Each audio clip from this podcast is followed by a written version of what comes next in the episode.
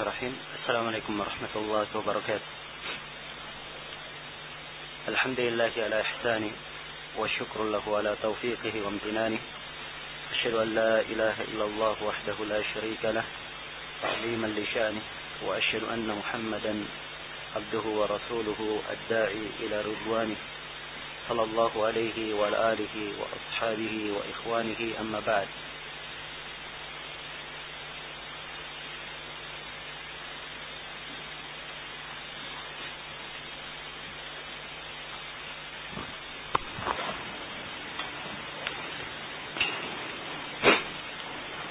Kemudian berkata Al-Imam Asyaukani rahimahullahu ta'ala, babun, yang kita beri tambahan al-miyah, babul miyah. Ya, sebab pembahasan yang beliau bahas di bab ini berkaitan dengan air-air.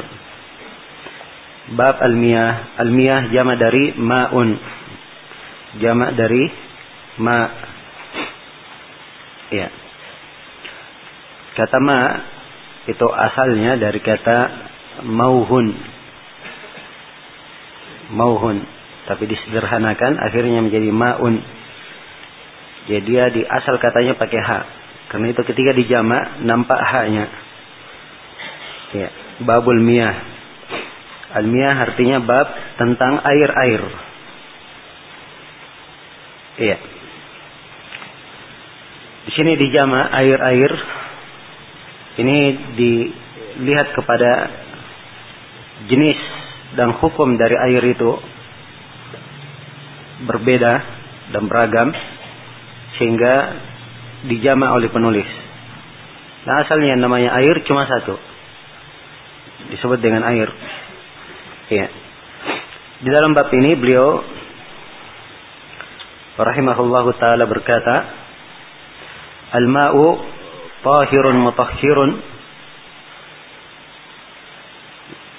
la yukhrijuhu anil wasfaini illa ma ghayyara rihahu aw launahu aw ta'amahu minan najasat wathani ma akhrajahu an ismil ma'il mutlaq minal mughayyirat at-tahirah wala farqa baina qalilin wa katsir wa ma fawqa al-qullatayn wa ma dunahuma wa mutaharrikin wa sakinin wa musta'malin wa ghairi musta'malin.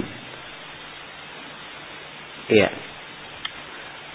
Di dalam pembahasan beliau di bab ini atau di dalam uraian beliau di bab ini ada delapan pembahasan. Yang pertama, benda cair yang boleh dipakai untuk bertaharah. Ya. Ini telah diterangkan oleh Imam Asyaukani. Beliau berkata alma, alma air, tahirun mutahhirun. Air itu adalah suci lagi mensucikan. Iya, suci lagi mensucikan.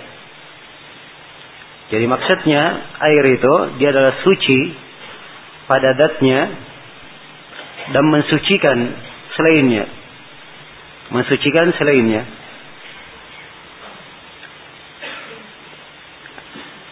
Yang namanya benda cair tentunya banyak. Ada air, ya, ada air kelapa, ada minyak, ada sari e, buah, ya, dan selainnya. Semuanya disebut benda cair. Namun yang boleh dipakai bertaharah itu adalah air yang disebut dengan nama air mutlak. Disebut dengan nama air apa? Air mutlak. Itulah yang diterangkan di dalam Al-Quran pada tiga ayat. Ayat yang pertama di surah Al-Furqan. وَأَنْزَلْنَا مِنَ السَّمَاءِ مَاءً طَهُورًا. Dan kami turunkan dari langit air yang suci. Sebut ma'an, kemudian disifatkan dengan sifat tahura, air yang suci.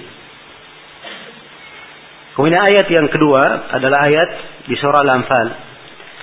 Wa yunazzilu alaikum minas samaa'i ma'an liyutahhirakum bih. Dan Allah menurunkan untuk kalian air liyutahhirakum bih, untuk mensucikan kalian dengannya. Jadi sebutkan bahwa air ini mensucikan kalian. Iya. Kemudian ayat yang ketiga adalah ayat di surah Al-Maidah dan di surah Nisa tentang penyebutan tayammum. Falam tajidu ma'an. Kemudian kalian tidak menemukan ma'an, air. Iya. Dia disebut dengan air mutlak. Maksudnya air mutlak ini, dia adalah air yang berada di atas asal penciptaannya. Air yang berada di atas apa? Asal penciptaannya. Apakah dia turun dari langit, dia keluar dari bumi, mengalir di sungai-sungai. Ya. Dan ini mencakup air sungai, air lautan. Ya. Dengan berbagai ragam dan jenisnya. Jadi semuanya disebut sebagai, disebut dengan nama apa? Dengan nama air. Iya. Walaupun kadang warnanya tidak putih. Ya, seperti di sebagian tempat, kalau digali air, warnanya warna kuning. Iya. Apakah di air boleh dipakai bertaharah? Jawabannya iya, sebab dia berada di atas asal penciptaannya. Masih masuk dalam kategori air mutlak. Iya. Demikian pula air laut. Yang dimaklumi akan perbedaan baunya dengan air biasa dan rasanya lebih asin. Bersama dengan itu, air laut ya digolongkan oleh Nabi sallallahu alaihi wasallam sebagai air yang boleh dipakai bersuci. Karena itu beliau berkata tentang air laut dalam hadis Abu Hurairah yang dikeluarkan oleh Imam empat dan disahihkan oleh Ibn Khuzaimah dan At-Tirmidhi. Ketika beliau ditanya tentang air laut, beliau berkata, huwat tuhuru ma'uhu al-hillu maitatuhu. Air laut itu adalah air yang air laut adalah dia yang airnya mensucikan dan bangkainya adalah halal. Iya. Jadi inilah yang disebut dengan nama air yang boleh untuk dipakai bertaharah. Yang boleh untuk dipakai bertaharah. Seluruh benda cair yang lainnya selain daripada air, maka itu tidak boleh dipakai apa? Dipakai bertaharah. Jelas ya? Ini pembahasan yang pertama. Pembahasan yang kedua tentang pembagian air. Iya. Tentang pembagian air. Beliau berkata, al-ma'u tahirun mutahhirun. Ya. Beliau jelaskan sekarang sifat airnya, bahwa air itu dia adalah tahirun, dia suci, mutahhirun, dan mensucikan selainnya. Maksudnya boleh dipakai untuk bersuci. Boleh dipakai untuk bersuci. Ya. Jadi al-ma tahirun mutahhir. Tentang pembagian air ini yang masyhur di kalangan ulama, air itu terbagi tiga. Ada namanya air tahirun mutahhirun. Iya. Dan ada namanya air tahirun gairu mutahhirin. Ya, dan bahasa yang pertama, air yang tahir mutahhir, itu kadang disebut dengan air tahur, dibahasakan dengan bahasa tahur, air yang bisa dipakai bersuci. Kemudian air yang ketiga adalah air yang najis. Air yang najis. Nah, ini pembagian yang masyhur di kalangan ahli fikih. Walaupun yang dipegang oleh muhakkikin dari para ulama seperti Syekhul Islam Ibn Taimiyah dan dari ulama kita di masa ini seperti Syekh Abdurrahman bin Nasir As-Sa'di, Syekh bin Bas dan selainnya, mereka menganggap bahwa air itu hanya dibagi menjadi dua saja. Air tahur dan air najis. Iya. Sebab bagi mereka yang namanya air, itulah sifat yang disebutkan di dalam Al-Quran. Ya, kalau dia enggak, dia masih di asal, asal penciptaannya, maka dia boleh dipakai untuk bertaharah. Ya, namun ini pembagian tidak terlalu dipermasalahkan insyaallah ta'ala. Sebab apa yang disebutkan oleh kebanyakan ahli fikih juga menunjukkan makna, ya, menunjukkan makna di sebagian nusus seperti hadis tentang air laut. Dia disebutkan huwat tuhuru ma'uhu al-hillu maitatuhu. Ya. Dari hadis ini sejumlah ahli fikih berdalilkan di dalamnya ada pendalilan bahwa air terbagi menjadi tiga. Ada air yang tahir, mutahhirun, dan tahir ghairu mutahhirin, dan ada air yang najis. Ya. Sebab air laut tidak ada iskal di kalangan para sahabat bahwa air laut itu suci. Tidak ada iskal di kalangan para sahabat bahwa air laut adalah apa? Suci. Tapi yang ditanyakan oleh sahabat tentang air ini, apakah air laut itu bisa dipakai bersuci atau tidak? Dan ditanyakan. Sebab dia berbeda dengan apa? Kebanyakan air yang lainnya. Jadi yang dipermasalahkan apakah dia mutahhir atau ghairu mutahhir. Iya. Dari mana ini? Sehingga sebagian atau banyak dari ahli fikih membagi dengan pembagian yang saya terangkan tadi. Baik. Jelas ya? Jadi maksudnya kalau dia adalah air yang suci, tahirun mutahhirun, maka ini adalah air mutlak yang kita sebutkan tadi.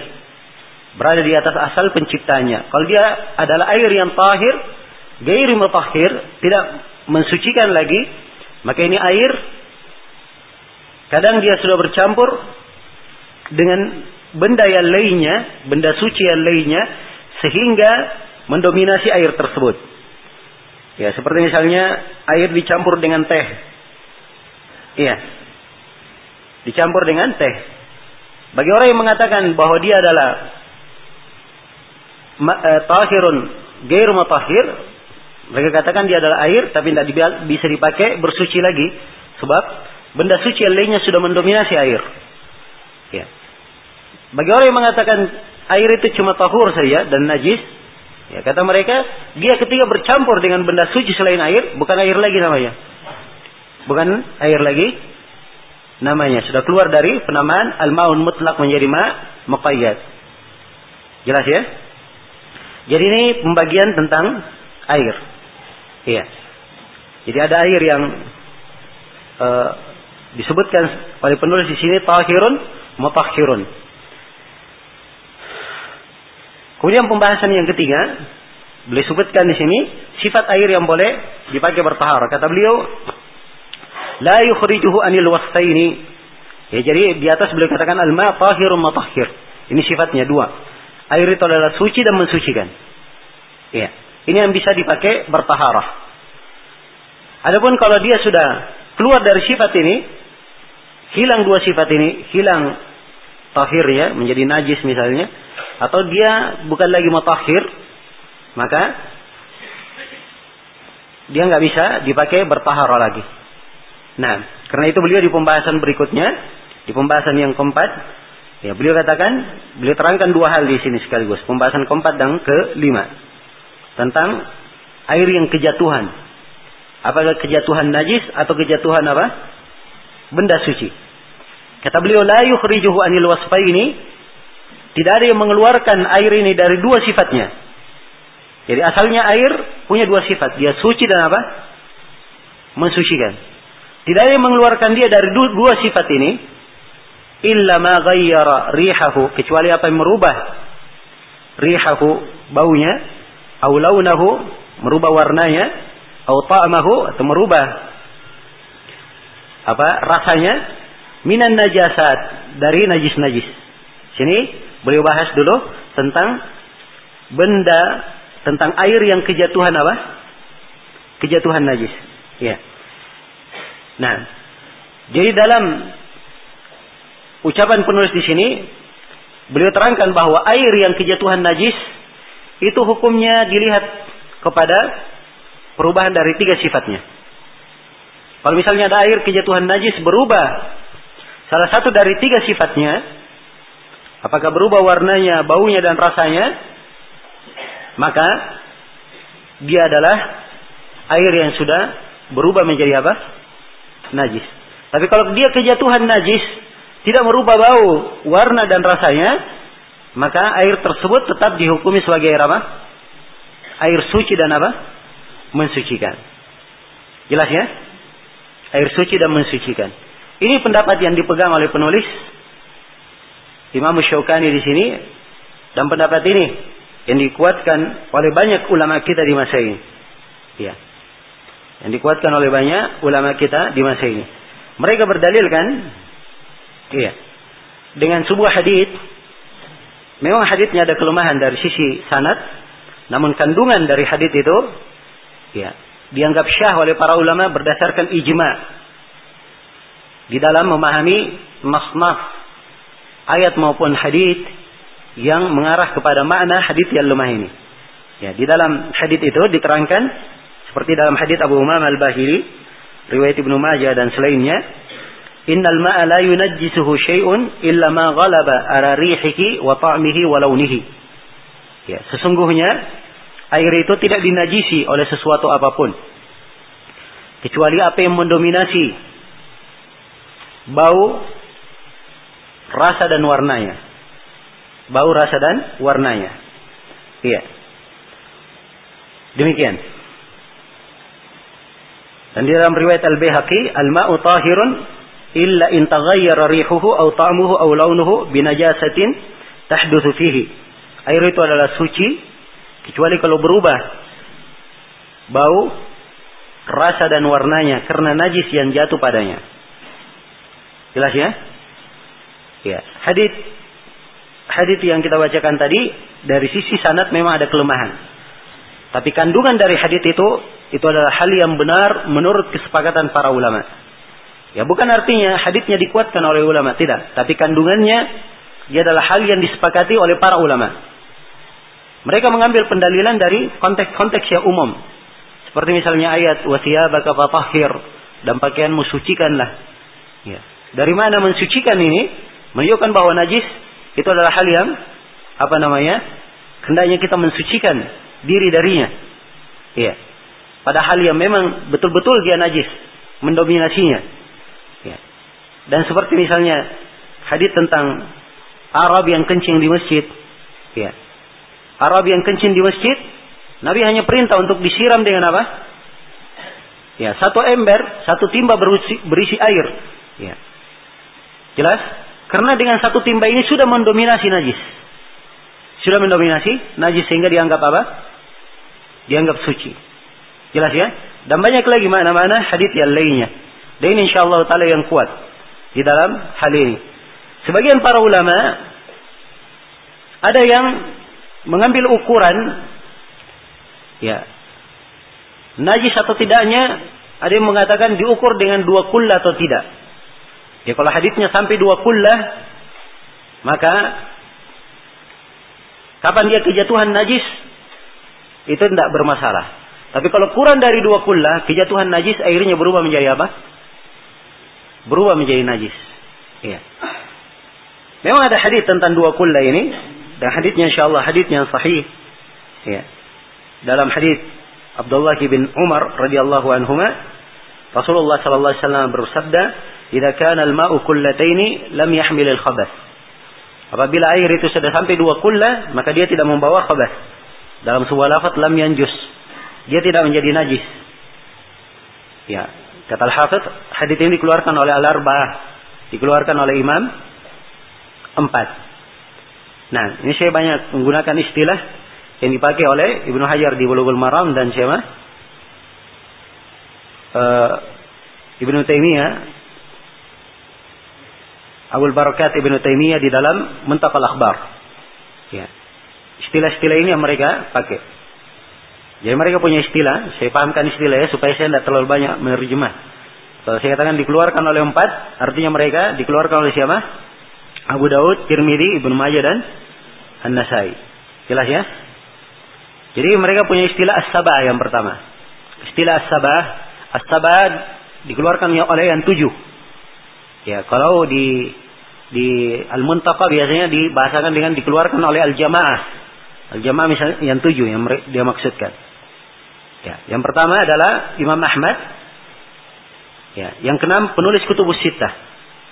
Dari siapa? Al-Bukhari, Muslim, Abu Daud, At-Tirmidhi, An-Nasai dan Ibnu Majah. Semuanya tujuh. Itu dikeluarkan oleh yang tujuh. Kalau dikeluarkan oleh yang enam, keluarkan Imam Ahmad. Berarti sisa penulis sama Kutubus Sittah. Kalau dikeluarkan oleh yang lima, maka keluarkan Bukhari dan Muslim. Berarti dikeluarkan oleh yang lima, berarti siapa? Ahmad dan penulis kutub kitab yang empat atau imam empat. Jelas ya? Yang empat ini telah kita terangkan. Yang tiga, keluarkan Ahmad, Bukhari dan Muslim dan keluarkan Ibnu Majah. Berarti sisa berapa? Yang tiga. Dikeluarkan oleh yang tiga. Jelas ya?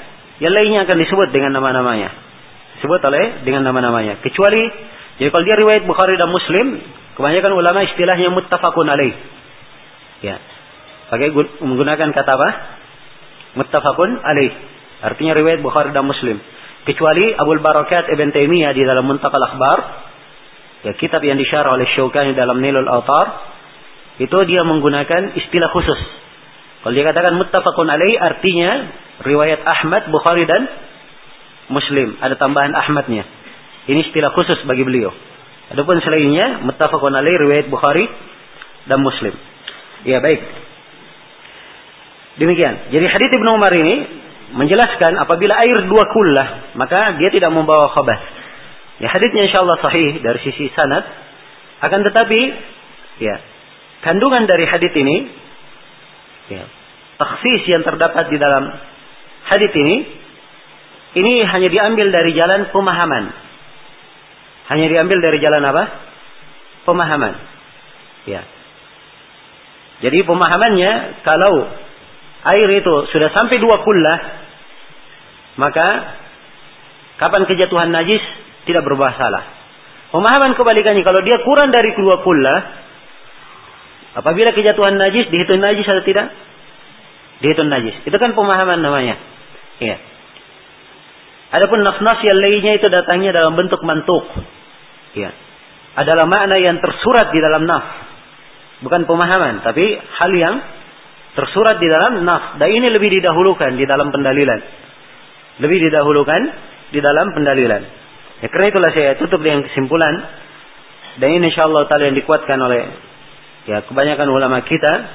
Bahwa air itu apabila kejatuhan najis, dia tidaklah menjadi najis kecuali kalau berubah. Salah satu dari tiga sifatnya. Apakah berubah bau, warna dan apa? Rasanya. Baik, pembahasan yang kelima hukum air yang kejatuhan benda suci. Ya. Kata Syaukani wasani ma akhrajahu anil ismil ma'il mutlaq. Ya, jadi kalau kejatuhan najis hilang dua sifat sekaligus. Air itu berubah menjadi air apa? Air najis, bukan lagi air tahir, bukan pula air apa? Mutahhir. Ya, jadi keluar dari dua sifat sekaligus. Jelas ya? Nah, kalau dia kejatuhan benda suci, maka keluar sifat yang keduanya. Apa sifat yang kedua? Hah? Yaitu mutahhir. Sifat yang keduanya mutahhir hilang. Dia tetap suci, tetapi tidak bisa dipakai apa? Bersuci. Nah, karena itu kata beliau wasani dan keluar dari yang kedua ini, hilang yang kedua ini ma akhrajahu anil ismil ma'il mutlaq. Apa yang mengeluarkan dia dari penamaan air mutlak. Ya, dari al-mughayirat at-tahirah. Dari campuran-campuran yang suci. Misalnya air kejatuhan sabun. Iya. Air kejatuhan apa? Sabun. Maka dilihat sabun ini, sabun benda suci. Kalau sabun itu mendominasi air, iya, maka sudah berubah, bukan lagi air namanya, tapi air sabun. Kan begitu. Tapi kalau kejatuhan sabun, ya, warnanya masih warna air, rasanya masih rasa air yang biasa, kemudian baunya juga masih bau air, maka ini tidak bermasalah. Jelasnya bisa dipakai bersuci. Tapi kalau dia sudah berubah didominasi oleh didominasi oleh benda suci, maka dia bukan lagi air mutlak. Sebab di dalam Al-Quran disebutkan dengan kata ma'an di atas asal penciptaannya. Jadi falam tajidu ma'an, kalian tidak menemukan air.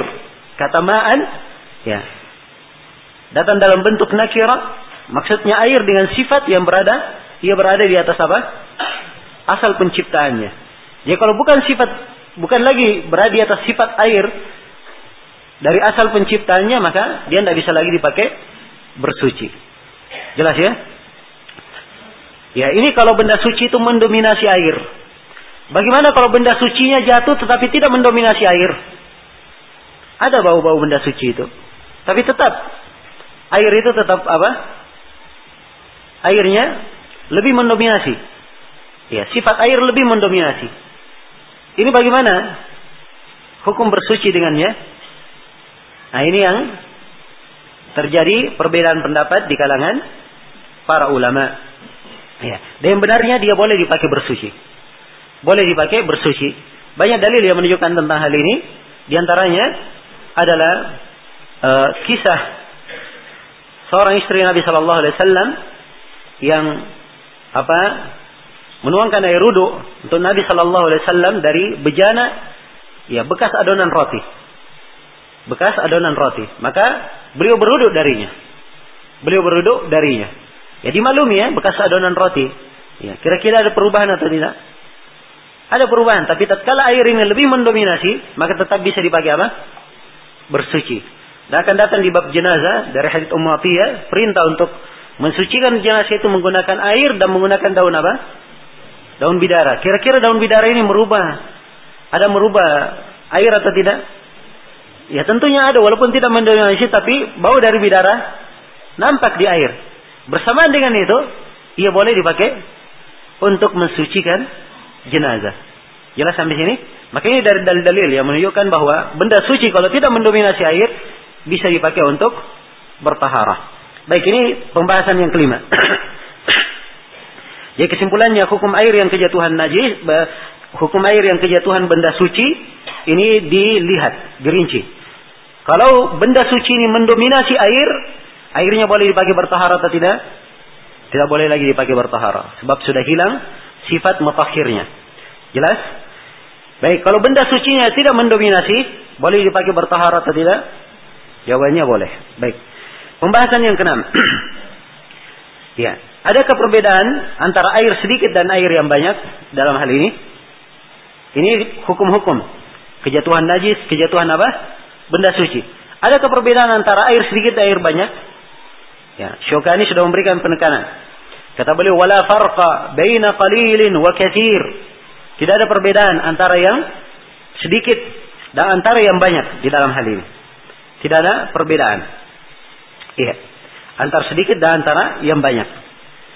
Sebab hadis-hadis yang menjelaskan tentang adanya perbedaan ini adalah hadis-hadis yang kadang hadis itu ada kelemahan padanya, dan kadang hadis itu hanya berasal dari sisi pemahaman, ya, yang tidak mengkhususkan mana umum yang tersurat di dalam nas-nas.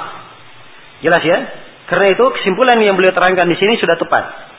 Jadi hukum tetap, hukum di atas, ya, pada air yang kejatuhan najis atau air yang kejatuhan benda suci itu berlaku umum. Tidak ada perbedaan antara air yang sedikit maupun air yang banyak. Baik. Baik, pembahasan yang keenam, apakah ada perbedaan antara yang lebih dari dua kullah dan yang kurang dari dua kullah? Ini juga sudah kita terangkan. Ya, walaupun ada hadis yang menjelaskannya, tapi yang benarnya bahwa tidak ada perbedaan antara kurang dari dua kullah atau lebih dari apa? Dua kullah. Yang menjadi ukuran adalah apa? Hah? Perubahan salah satu dari Tiga sifat. Kita menjadi ukuran. Bukan ukuran lebih dari dua kullah atau kurang dari dua kullah.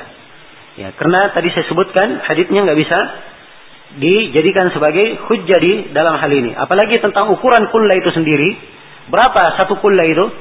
Wah, ini pendapat yang sangat banyak di kalangan fuqaha. Ya. Sehingga Imam Imam Asyaukani menganggap bahwa ukuran kullah atau dua kullah ini adalah hal yang tidak jelas. Ya, bagaimana bisa dijadikan rujukan sesuatu yang apa? Kurang jelas. Ya, demikian.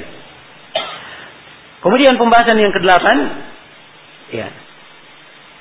Nah, nah sebenarnya ada yang eh, sebelumnya di sini, wa mutaharrikin wa sakinin.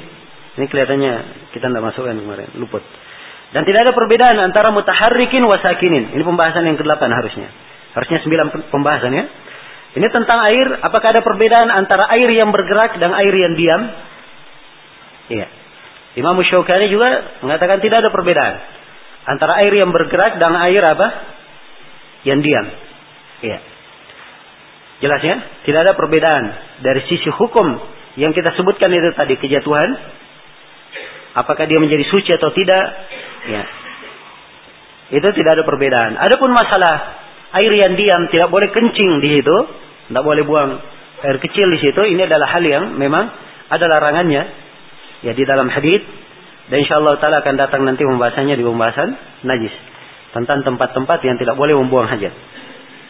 Baik, pembahasan yang kesembilan, apakah ya perbedaan antara air mustamal dan selain mustamal? Apa ada perbedaan yang kita bahasakan di sini dengan hukum air mustamal? Ya, apa itu air mustamal? Oh, ini istilah ya sangat erat sekali di apa di kalangan orang-orang Syafi'iyah. Ya, mustamal itu adalah air ya, sisa dari air yang dipakai untuk bersuci. Jadi air, ada orang yang misalnya menggunakan air dalam sebuah baskom misalnya atau sebuah timba. Dia berwudu dari timba tersebut. Maka selesai wudu, air yang tersisa ini disebut sebagai air apa? Air mustamal. Air mustamal. Iya. Apakah ada perbedaan antara air mustamal dan selain mustamal? Nah, di sini Imam Asyaukani sudah memberikan kaidah umum. Tidak ada perbedaan. Iya. Mustamal maupun selain mustamal. Ukurannya adalah apa? Iya. Perubahan salah satu dari tiga dat itu tadi. Tiga ciri itu tadi. Apakah berubah warna, bau, dan rasanya. Itu menjadi ukuran. Ya. Di antara dalil yang menunjukkan tidak ada apa namanya perbedaan di dalam masalah air mustamal ini. Ya, banyak dalil yang menunjukkannya. Ya, di antaranya hadits Ibnu Abbas riwayat Muslim, anna Nabi sallallahu alaihi wasallam kana yaktasilu bi fadli Maimunah radhiyallahu anha. Adalah Nabi sallallahu alaihi wasallam beliau mandi dari lebih ya mandi Maimunah, ya, jelas ya. Jadi Maimunah radhiyallahu anha beliau mandi di sebuah tempat, ada lebih airnya, maka Nabi mandi darinya. Ini air mustamal atau bukan? Ya, tentunya air mustamal dalam istilah itu. Bersama dengan itu Nabi Shallallahu Alaihi Wasallam, ya, tetap mandi. Ini pembahasan mandi ya, dan di dalam Sahih Al-Bukhari, ya, disebutkan bahwa, ya. Mereka, laki-laki dan perempuan itu mereka beruduk bersama-sama. Beruduk bersama-sama. Andai kata air mustamal itu tidak boleh dipakai beruduk, maka setiap orang akan beruduk apa? Ya, sendiri-sendiri. Tapi ini beruduk bersama-sama. Nah, dan kata beruduk bersama-sama di sini, ya ini bukan artinya boleh ikhtilat, boleh bercampur baur, tidak. Tapi yang diinginkan di sini oleh para ulama, beruduk bersama-sama dengan para perempuan yang memang merupakan mahramnya dan keluarganya. Itu tidak ada masalah. Baik, selesai sudah pembahasan yang berkaitan dengan air-air. Kemudian bab berikutnya kata penulis rahimahullah, babun najasat. Bab tentang najis. Ya. Kata beliau, "Wan najasatu hiya ghaitul insani mutlaqan wa bauluhu illa ad-dhakara ar-rabi'a wa lu'abul kalbi wa rawthun wa damu haydin wa lahmu khinzir wa fima 'ada dhalika khilaf wal aslu at-taharatu fala yunqalu 'anha illa naqilun sahih."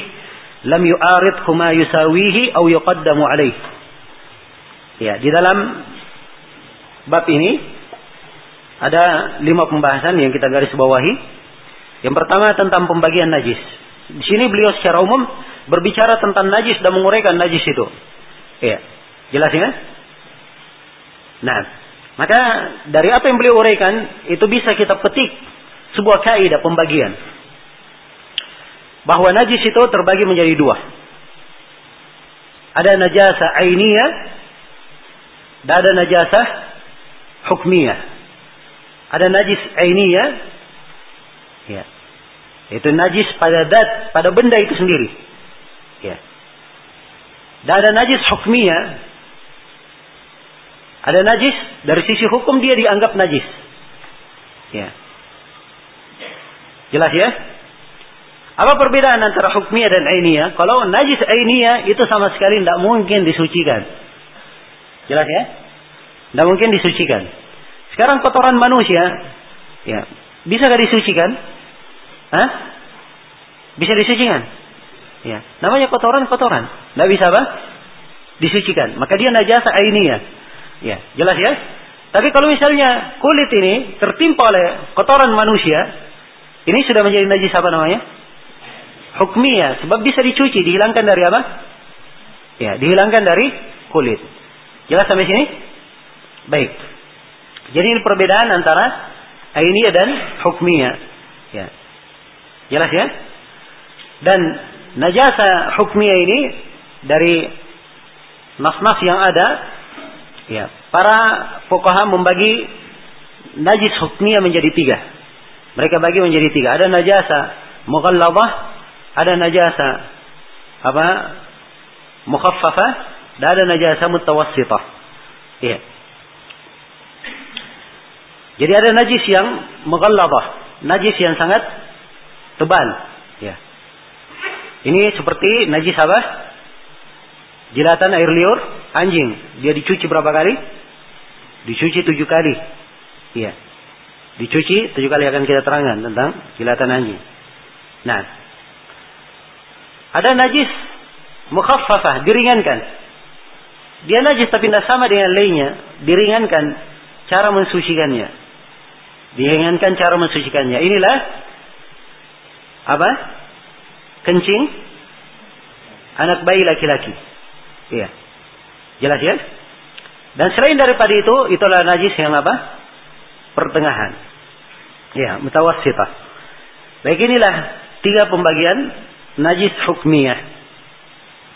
Ya, sekarang ya, kita akan masuk ke pembahasan yang kedua, kaidah penentuan najis.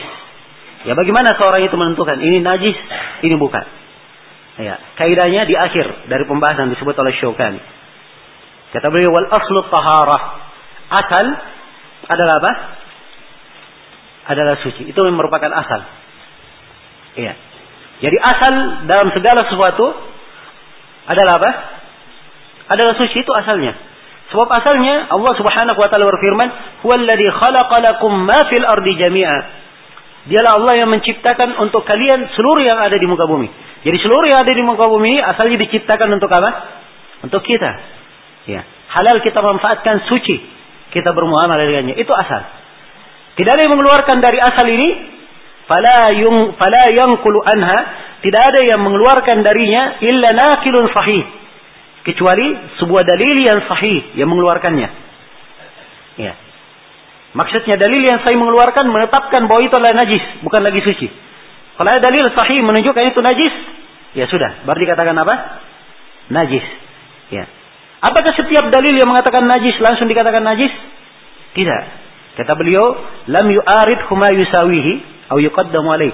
Sepanjang tidak bertentangan dengan dalil yang semisal dengannya atau yang lebih kuat darinya. Sebab kalau ada dalil yang semisal dengannya bertentangan, ini mungkin harus dikompromikan, mungkin harus diterjih. Ya, jelas ya? Baik. Jadi kaidah umum di sini bahwa asal dari segala sesuatu itu adalah suci, kecuali kalau ada dalil yang jelas menunjukkan bahwa benda tersebut adalah benda yang apa? Benda yang najis. Jelas ya? Ya. Jadi kalau kita masuk di pembahasan najis ini, ada yang mengatakan ini najis, maka harus tanya kepadanya, apa dalilnya dia najis? Harus ada dalil. Kalau tidak ada dalilnya, maka kita kembali kepada asal. Asalnya adalah apa? Asalnya adalah suci. Ya, maka setiap yang disebutkan oleh Imam Asyaukani di sini Harus dicarikan apa dalilnya. Iya. Kalau memang ada dalilnya, dikatakan najis. Tidak dalilnya, maka dia bukan najis. Jelas ya? Inilah pembahasan yang ketiga, beberapa bentuk najis. Ini yang disebutkan oleh Imam Asyaukani di sini. Ya, beberapa bentuk najis. Ada disebut beberapa bentuk. Yang pertama di sini adalah ya kotoran manusia. Yang kedua adalah air kencingnya. Ya. Nah, yang ketiga air kencing anak laki-laki, anak bayi laki-laki. Kemudian yang keempat air kencing, eh, apa, jilatan anjing. Yang kelima, raus.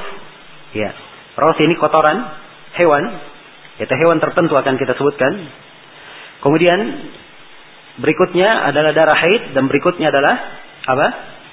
Lahmu khinzir, daging babi.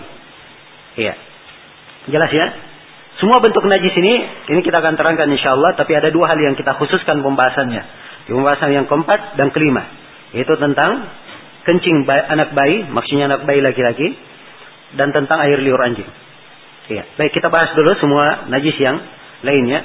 Yang pertama adalah kotoran manusia. Iya. Kotoran manusia. Iya.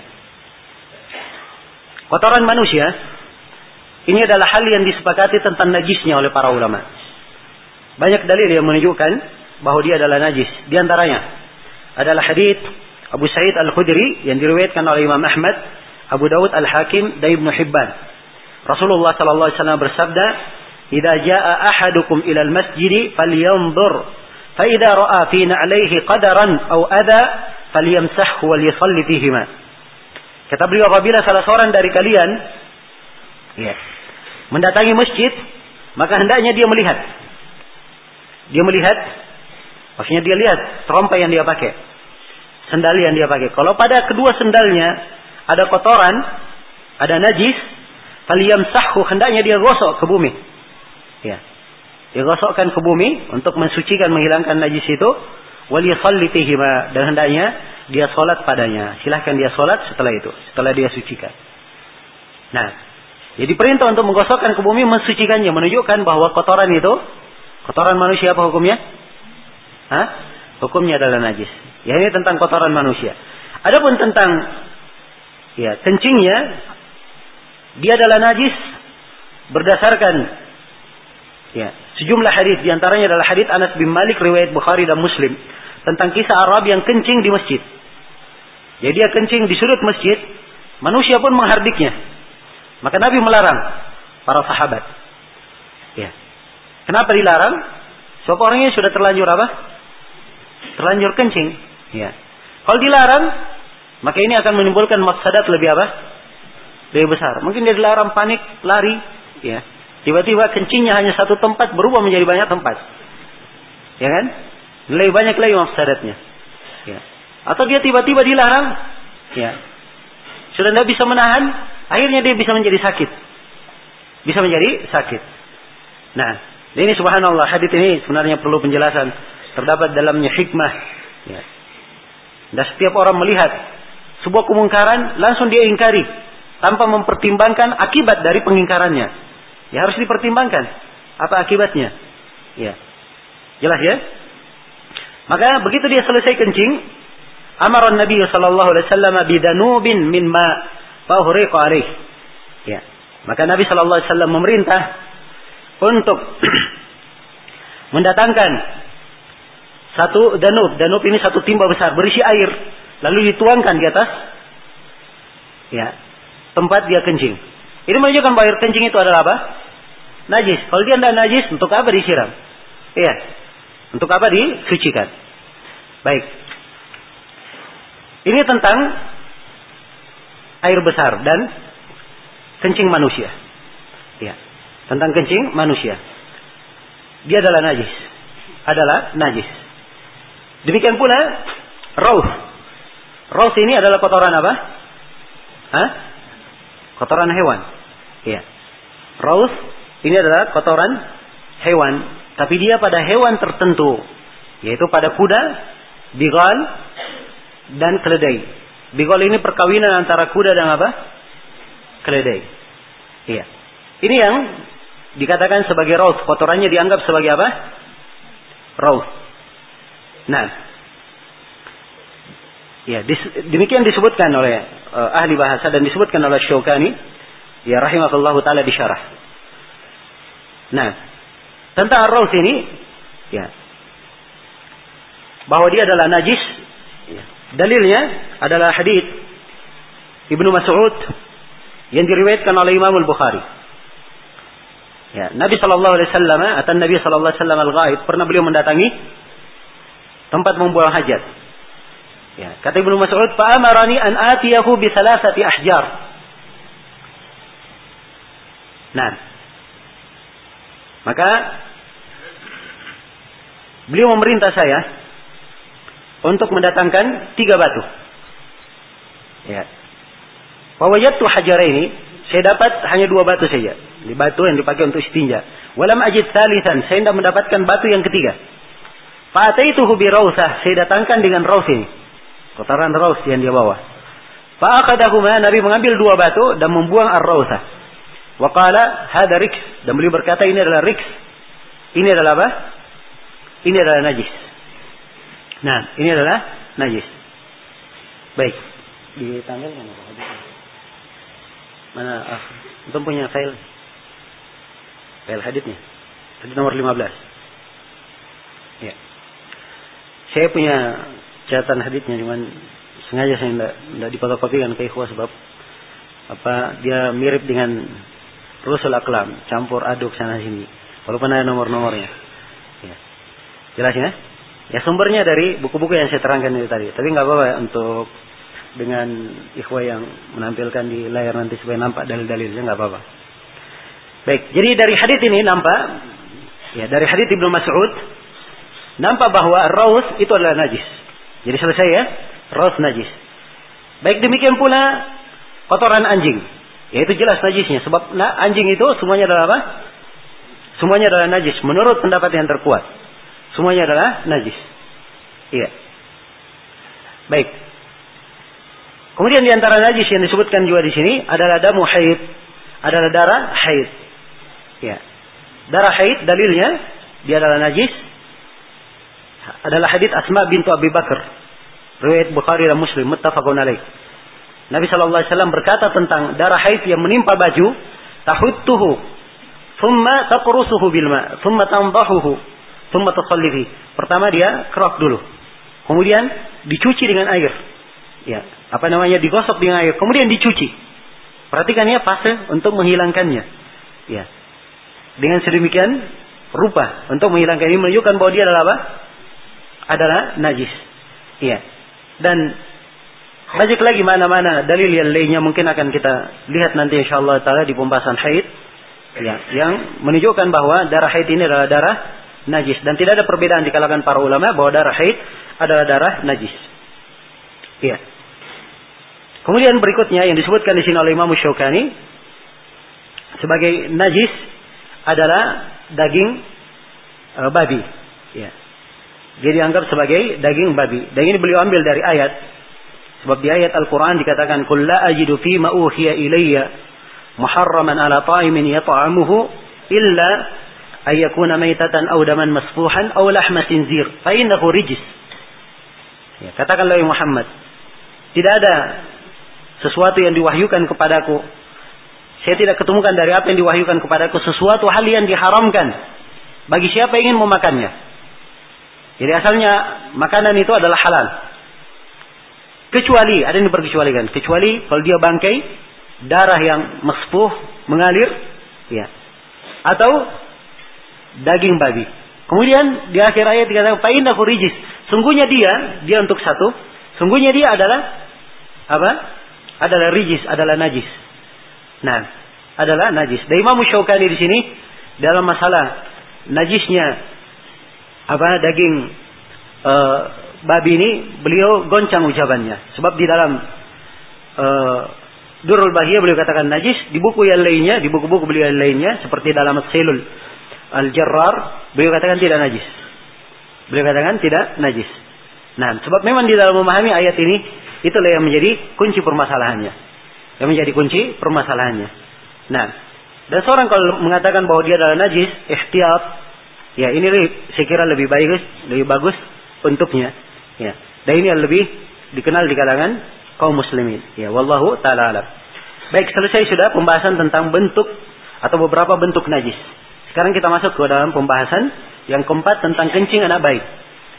Ya, kencing anak bayi itu adalah najis menurut kesepakatan para ulama. Ya, sama dengan apa?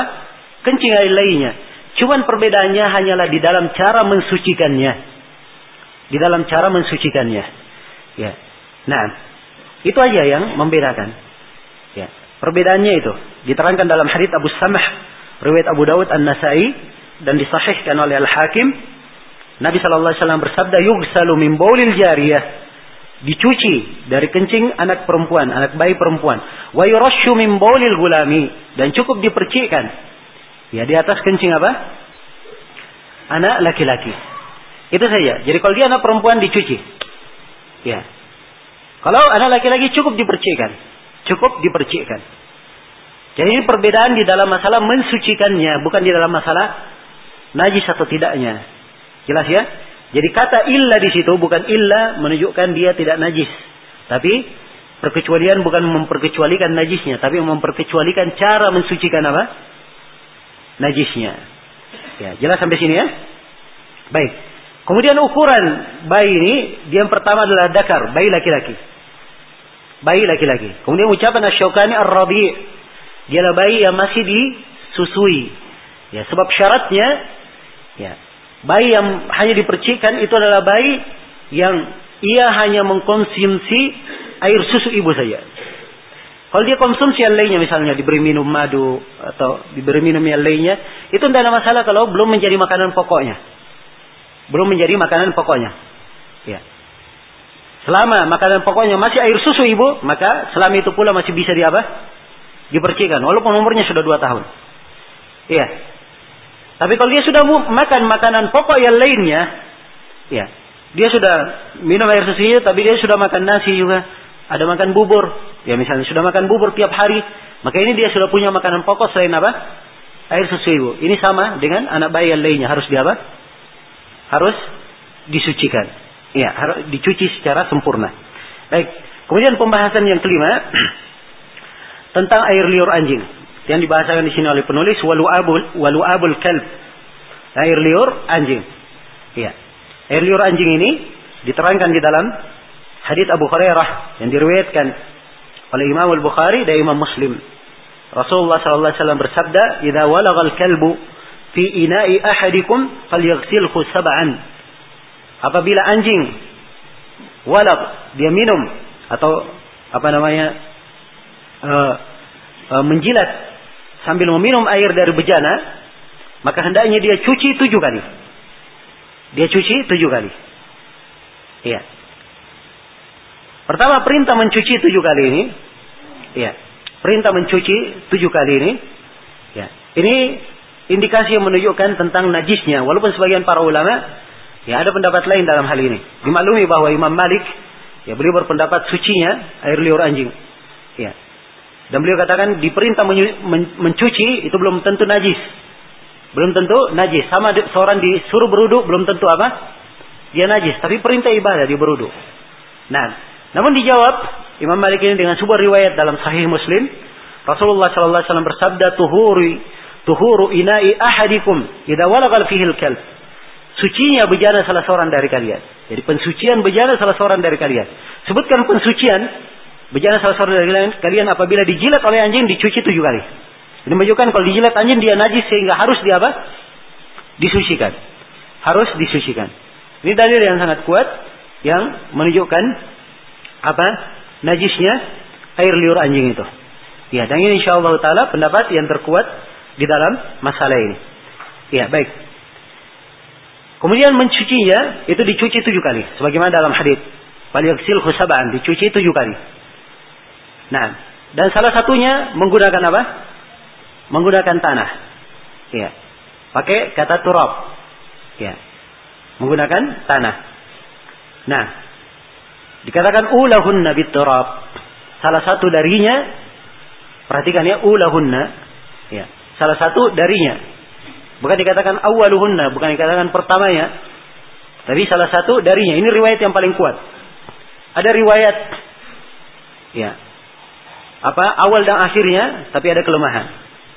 Nah, dan hadits Abdullah bin Mughaffal itu disebutkan cucian yang kedelapan. Ya. Dikatakan wa'afiru khusaminata bitturab. Dan yang kedelapannya campurilah dengan tanah. Ya. Dan ini dalam menentukan di mana mencuci dengan tanah itu di cucian keberapa, ini silang pendapat di kalangan para ulama. Dan insyaallah taala sepanjang kedua hadits ini sahih, maka tidak ada masalah kita bentuk tanawu. Yang ingin mencuci tujuh kali, salah satu dari tujuh ini dia cuci dengan apa? Tanah, boleh. Yang ingin dia cuci tujuh kali yang kedelapannya air bercampur dengan tanah juga tidak ada masalah. Ya. Tapi tentunya kalau dia cuci yang kedelapan dengan tanah, maka dia perlu tambahan cucian yang lain untuk membersihkan apa? Membersihkan tanahnya, bukan membersihkan najis. Najis sudah bersih dengan cucian yang kedelapan. Tapi untuk membersihkan tanahnya. Jelas ya? Baik. Jadi ini insyaallah taala kesimpulan di dalam pembahasan ini. Iya. Selesai sudah tentang bab an-najasat. Kemudian bab berikutnya kata Asyaukani rahimahullah, ya bab ya kita tambah di bab tathhirin najasat. Bab tentang mensucikan najis. Sudah dibahas tentang najis itu apa, bagaimana bentuk-bentuknya. Sekarang akan diterangkan bagaimana cara mensucikan najis. Iya. Kata beliau rahimahullah, wa yatahuru ma yatanajjasu bi ghaslihi hatta atau ma yutanajjasu bi ghaslihi hatta la yabqa laha aynun wala lawnun wala rihun wala ta'mun wan na'lu bil masah wal istihalatu mutahhiratun li 'adami wujubi al wasf al mahkum alayhi wa ma la yumkinu ghasluhu ya fa tathhiruhu bis sabb alayhi aw an nafsh minhu hatta la yabqa lin najasati atharun wal ma'u huwa al aslu fi at tathhir fala yaqumu ghayruhu maqamahu illa bi'idnin min asy-syari'. Baik, di sini ada empat pembahasan yang kita bahas dari ucapan Asy-Syaukani. Yang pertama tentang cara mensucikan najis. Iya. Tentang cara mensucikan najis. Kata beliau wa yatahuru ma yutanajjasu bi ghaslihi. Dan disucikan apa yang najis itu dengan cara mencucinya. Dengan cara mencucinya. Iya. Jadi ini asalnya dalam mensucikan najis itu adalah dengan apa? Dengan cara dicuci. Seperti dalam hadits Asma bintu Abu Bakar ketika mensucikan haid diperintah untuk mencucinya. Diperintah untuk mencucinya. Jadi dia dicuci hatta la yabqa ainun, sampai tidak nampak lagi. Ya, dat dari najis itu. Ainnya tidak nampak datnya. Wala launun, tidak nampak juga warnanya. Wala rih, tidak nampak lagi apa? Baunya. Wala ta'am, dan tidak nampak rasanya. Iya, jelas ya? Tidak nampak rasanya. Jadi sampai hilang najisnya. Jadi cara mensucikannya ya, yang wajibnya ia dicuci apa mensucikannya dengan cara mencucinya. Dengan cara mencucinya. Ya perhatikan ya, bagaimana daging eh, bagaimana jilatan anjing dicuci dengan air. Ya. Sampai sebagian ahli fikih, ya khususnya di mazhab Hanabilah, mereka mensyaratkan kalau mencuci najis itu harus tujuh kali. Ya. Harus tujuh kali. Kalau anjing pakai apa namanya? Tanah, tapi untuk selain anjing tujuh kali tidak pakai tanah. Ya. Mereka mengambil dalil ini. Dan ini adalah pendalilan yang apa namanya? Tidak kuat. Iya. Yang benarnya bahwa dia tidak harus dicuci tujuh kali dan tidak harus dicuci tiga kali seperti yang disebut oleh sebagian fuqaha. Yang penting ukurannya dia cuci sampai hilang najisnya. Tidak ada apa lagi. Sudah hilang dasnya, tidak lagi rasanya, tidak ada baunya, tidak nampak lagi. Ya. Seorang misalnya terkena percikan air kencing misalnya, air kencing. Ya. Dia siram air, cukup sekali dia siram mungkin sudah apa? Sudah suci. Atau dia siram, dia kosong sekali, sambil dia siram sudah suci, ya kan? Tidak harus dua kali dan tiga kali, sebab najisnya sudah apa? Sudah hilang. Ya. Dia sudah hilang. Sudah masuk dalam konteks ayat secara umum. Wa thiyabaka fatahhir. Dan pakaianmu apa? Sucikanlah. Di atas salah satu dari dua penafsiran dalam makna ayat. Ya, yaitu mensucikan najis. Baik. Jadi ini cara yang disebutkan di sini. Dan beliau katakan wa na'lu bil masah. Adapun sendal, kalau dia terkena najis, cara mensucikannya dengan digosok. Digosok ke mana? Ke ke bumi, ke bumi atau ke tanah. Dengan dalil, dalilnya apa tadi? Hadis Abu Sa'id yang kita bacakan. Siapa yang masuk masjid, dia lihat sendalnya. Ya, kalau ada apa namanya? Kotor yang melekat, hendaknya dia gosok kemana? Ke tanah, ke bumi dia gosok. Supaya bersih. Ya, jelas ya? Supaya bersih. Ah, di sini muncul sebuah pertanyaan. Nah, sekarang kalau digosok ke bumi, kira-kira najisnya itu hilang seratus persen? Hah? Tentunya tidak hilang seratus persen, iya kan? Kalau hanya sekedar dia gosok di tanah, dia gosok sampai betul, ya mulus lagi, ya bawah sendal dan bawah sepatunya, betul dia hilang, ya jelas ya. Tetapi dia katakan najis semuanya hilang seratus persen, jawabannya tidak, jelas ya. Baik, pertanyaan lain, akan kita jelaskan nanti masalah istinja menggunakan apa? Menggunakan batu. Kira-kira kalau ada istinja menggunakan batu, dia, dia bersihkan, ya air kecil di apa namanya di tempat keluarnya, apakah air itu semuanya hilang? Hah? Ya tentunya masih ada bekasnya sedikit. Karena itulah kata para ulama, najis yang sedikit, ya, yang tidak mungkin seorang itu apa namanya terlepas darinya ketika membersihkannya, itu dimaafkan, dimaafkan. Sama dengan, ya, perempuan kendala perempuan pagiannya kena haid, sudah dicuci berulang kali nggak hilang-hilang, ya, jelas ya, nggak hilang-hilang. Maka yang seperti ini dimaafkan, dia sudah mencucinya, ya seakan-akan sudah menyatu, tidak ada lagi baunya, tidak ada, walaupun masih ada kelihatan bekasnya, itu tidak ada masalah, tidak ada masalah, jelas ya. Ini apabila ada yang masuk atau ada yang mendapati kondisi yang seperti ini. Baik. Kemudian di sini yang kedua, jadi begitu cara mensucikannya, apakah dengan cara dia mencucinya dengan air, ya, atau dengan cara dia gosokkan ke bumi, ya. Apakah ada cara lainnya? Ya. Ada yang mengatakan bisa dengan cara dipanaskan di matahari. Ya. Jadi kalau dipanaskan, dipanaskan, dipanaskan, ya, maka sudah tidak ada masalah. Nah, jelas ya. Namun ini hal yang tidak begitu kuat dari sisi pendalilan. Ya. Yang menjadi ukuran, ia ketika dipanaskan dan dengan panas matahari itu najis itu hilang. Maka itu tidak ada masalah. Kita katakan apa? Tidak ada masalah. Sebab mau dikatakan najis, najisnya sudah tidak ada. Sifat-sifat dan kriterianya sudah apa? Sudah tidak ada. Itu baru dikatakan suci. Jelas ya? Tapi kalau dia jemur, ternyata najisnya masih ada. Begitu dia pegang masih bau. Ya. Walaupun dia kering, maka ini tetap dihukumi sebagai apa? Sebagai najis. Jelas ya? Dihukumi sebagai najis. Ya. Dan di sini juga di e, baik saya pindah dulu ke masalah yang kedua, pembahasan yang kedua tentang istihalah. Tentang istihalah. Istihalah itu artinya terjadi perubahan dat. Asalnya dia najis, tapi karena proses berubah datnya menjadi apa? Menjadi suci. Iya, menjadi suci. Nah, ini tentang istihalah. Iya. Jelas ya? Apakah istihalah ini mensucikan atau tidak? Ini dikasih contoh oleh para ulama misalnya, ya, uh, apa kotoran misalnya, ia dibakar, terus dibakar sampai persis menjadi debu. Ya bukan kotoran lagi, dia sudah menjadi apa? Berubah menjadi dat lain, menjadi apa? Menjadi debu.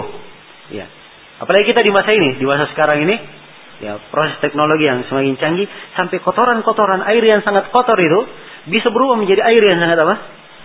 Sangat jernih. Ya, ketika dia kotor, hukumnya adalah apa? Air najis. Tapi kalau dia sudah menjadi air putih kayak gini, ya, dia masih apa namanya? Dihukumi najis. Ya. Dia sudah berubah menjadi apa? Sudah menjadi air putih. Kan begitu? Nah, di sini istihalah. Apakah ketika terjadi istihalah ini itu mensucikan dat, mensucikannya atau tidak? Akhirnya terdapat silang pendapat di kalangan para ulama. Yang dipegang oleh Imam Asyaukani itu adalah apa? Mensucikan. Ya. Dan beliau di sini membawakan dalil dari sisi ta'lil dan nazar. Ya. Ta'lil yang beliau katakan li'adabi wujubil wasfil mahkumi alaih. Karena tidak adanya hukum yang di sifat hukum yang dihukumi padanya. Sekarang benda ini dikatakan najis karena ada apa? Ada najis. Sekarang najisnya tidak ada. Hilang sudah najisnya. Ya. Seperti air tadi, air kotor, air najis, dia sudah berubah menjadi air putih. Persis dengan air mutlak. Jelas ya? Maka sekarang dia sudah berubah menjadi air putih, namanya air, air mutlak sudah. Ya, bukan lagi najis. Kalau dikatakan najis, mana najisnya? Ya, kan begitu. Jadi sifat penajisannya sudah tidak ada lagi. Sama dengan kotorannya tadi yang berubah menjadi debu. Sekarang dia bukan kotoran lagi, tapi debu namanya. Ya. Jadi sudah menjadi apa? Sudah menjadi debu. Ya. Kalau begitu dia debu, bukan lagi kotoran. Jadi ini maksud dari Imam Asyaukani rahimahullah. Ya. Dan ada beberapa dalil yang disebutkan oleh para ulama dalam hal ini. Di antaranya adalah hadits Anas bin Malik yang diriwayatkan oleh Imam Muslim. Ya. Rasulullah sallallahu alaihi wasallam ditanya, "Anil khamri tuttakhadu khallan." Tentang khamar. Tentang khamar yang dijadikan sebagai apa? Sebagai khal, sebagai cuka. Apakah itu boleh? Kata Nabi, la, tidak boleh. Ya, tidak diperbolehkan. Ini hadis tentang haramnya seseorang mengambil khamar, dia khusus melakukan proses pada khamar ini, dia rubah menjadi apa? Dia rubah menjadi cuka. Ini perbuatan perbuatan yang haram, tidak diperbolehkan. Jelas ya? Ya, tapi para ulama sepakat kalau misalnya khamar ada khamar, ya, diketemukan oleh seseorang sudah berubah menjadi cuka tanpa dia maksudkan, tanpa dia melakukan proses. Terjadi proses alami, dia sendiri berubah menjadi cuka. Apakah boleh digunakan? Ya, jawabannya boleh digunakan. Sudah cuka, bukan lagi khamar. Jelas ya? Ya, jadi yang dimaksudkan dalam hadis ini orang yang sengaja. Adapun kalau dia tidak memaksudkan, bukan dia melakukannya, sudah menjadi cuka, maka itu artinya apa? Dia adalah cuka. Ya. Boleh untuk digunakan. Ya. Jelas ya? Tentang masalah khamar, apakah khamar itu najis atau tidak? Ini tentunya silam pendapat di kalangan para ulama. Ya. Dan Asyaukani di sini tidak menyebutkan dia di dalam kategori najis. Karena apa? Karena beliau berpendapat khamar itu bukan apa? Bukan najis. Dan ini insyaallah ta'ala pendapat yang terkuat. Bahwa khamar bukan apa? Bukan najis. Iya. Baik. Walaupun kita dibangun di atas pendapat ini, ya, mungkin tidak ada pendalilan. Kan najis. Ya, bukan najis. Berubah pun tidak ada masalah. Ya. Mungkin saja orang berkata seperti itu. Tapi perhatikan di sini. Dengan adanya perubahan ke benda lain, itu dihukumi oleh para ulama sesuai dengan perubahannya tersebut. Sekarang dia sudah berubah menjadi cuka, maka dia dihitung sebagai apa? Dihitung sebagai cuka. Ya, tidak dihitung lagi sebagai khamar. Nah, maka ini antara pendalilan yang menunjukkan tentang uh, benarnya al-istihala ini. Ya. Kemudian pembahasan yang ketiga tentang penyucian sesuatu yang tidak mungkin dicuci. Ya. Ada sesuatu yang tidak mungkin disucikan dengan cara dicuci. Ya, seperti itu tadi. Arabi ini kencing di mana? Di bumi, di tanah. Ya, di sudut masjid. Ya, tidak mungkin dia bawa ember situ, bawa sabun, kemudian dia cuci tanah itu. Ya, kan tidak mungkin dicuci. Maka cara mensucikannya dengan cara apa? Dituangkan padanya air. Ya, dalilnya kisah Arabi yang kita bacakan tadi. Ya. Atau dengan cara yang lain, awin nafhu minhu, dengan cara dikuras airnya. Kalau misalnya jatuh di sumur, bangkai, ada bangkai jatuh di sumur. Ya, dan bangkai itu najis. Ini termasuk hal yang dia, tidak diterangkan di sini oleh Syaukani, dan dia adalah najis. Bangkai itu adalah apa? Hah? Najis. Bangkai selain dari bangkai manusia, ya, dan bangkai yang lainnya. Jadi asalnya bangkai itu adalah najis. Saya kasih kaidah ya dalam bangkai. Ya, karena kita sudah singgung. Ya, baik. Asalnya bangkai adalah apa? Adalah najis. Iya. Dalilnya adalah hadits Ibnu Abbas tentang masalah dibab. Iya. Beliau berkata, "Idza dubigal apa namanya? Al-jild faqad tahur." Apa idza dubigal jildul mayta faqad tahur. Apabila kulit dari bangkai telah disamaf, maka dia telah suci. Dia telah apa? Telah suci. Iya. Disamak itu artinya dia di, di, dilembutkan dengan cara direndam di air garam atau air kapur atau yang semisal dengan itu sehingga hilang baunya. Itu namanya disamak. Iya. Ya, kalau dia sudah disamak maka dia sudah suci. Artinya kalau dia belum disamak suci atau tidak? Tidak suci. Maka ini dalil umum bahwa bangkai itu adalah apa? Adalah najis. Ini dalil umum ya. Adapun ayat hurrimat alaikumul maitah, diharamkan atas kalian bangkai, ini tentang masalah makannya, memakannya, bukan masalah najis atau tidaknya. Iya. Bukan masalah najis atau tidaknya, tapi dalam masalah memakannya. Baik. Jadi bangkai itu adalah najis, kecuali yang diperkecualikan. Iya, dan ada empat bangkai yang tidak najis. Ada empat bangkai yang tidak najis. Ini diperkecualikan. Yang pertama adalah bangkai belalang. Iya. Bangkai belalang. Yang kedua adalah bangkai ikan. Semua hewan laut. Iya. Semuanya hewan laut, hewan air, bangkainya adalah apa?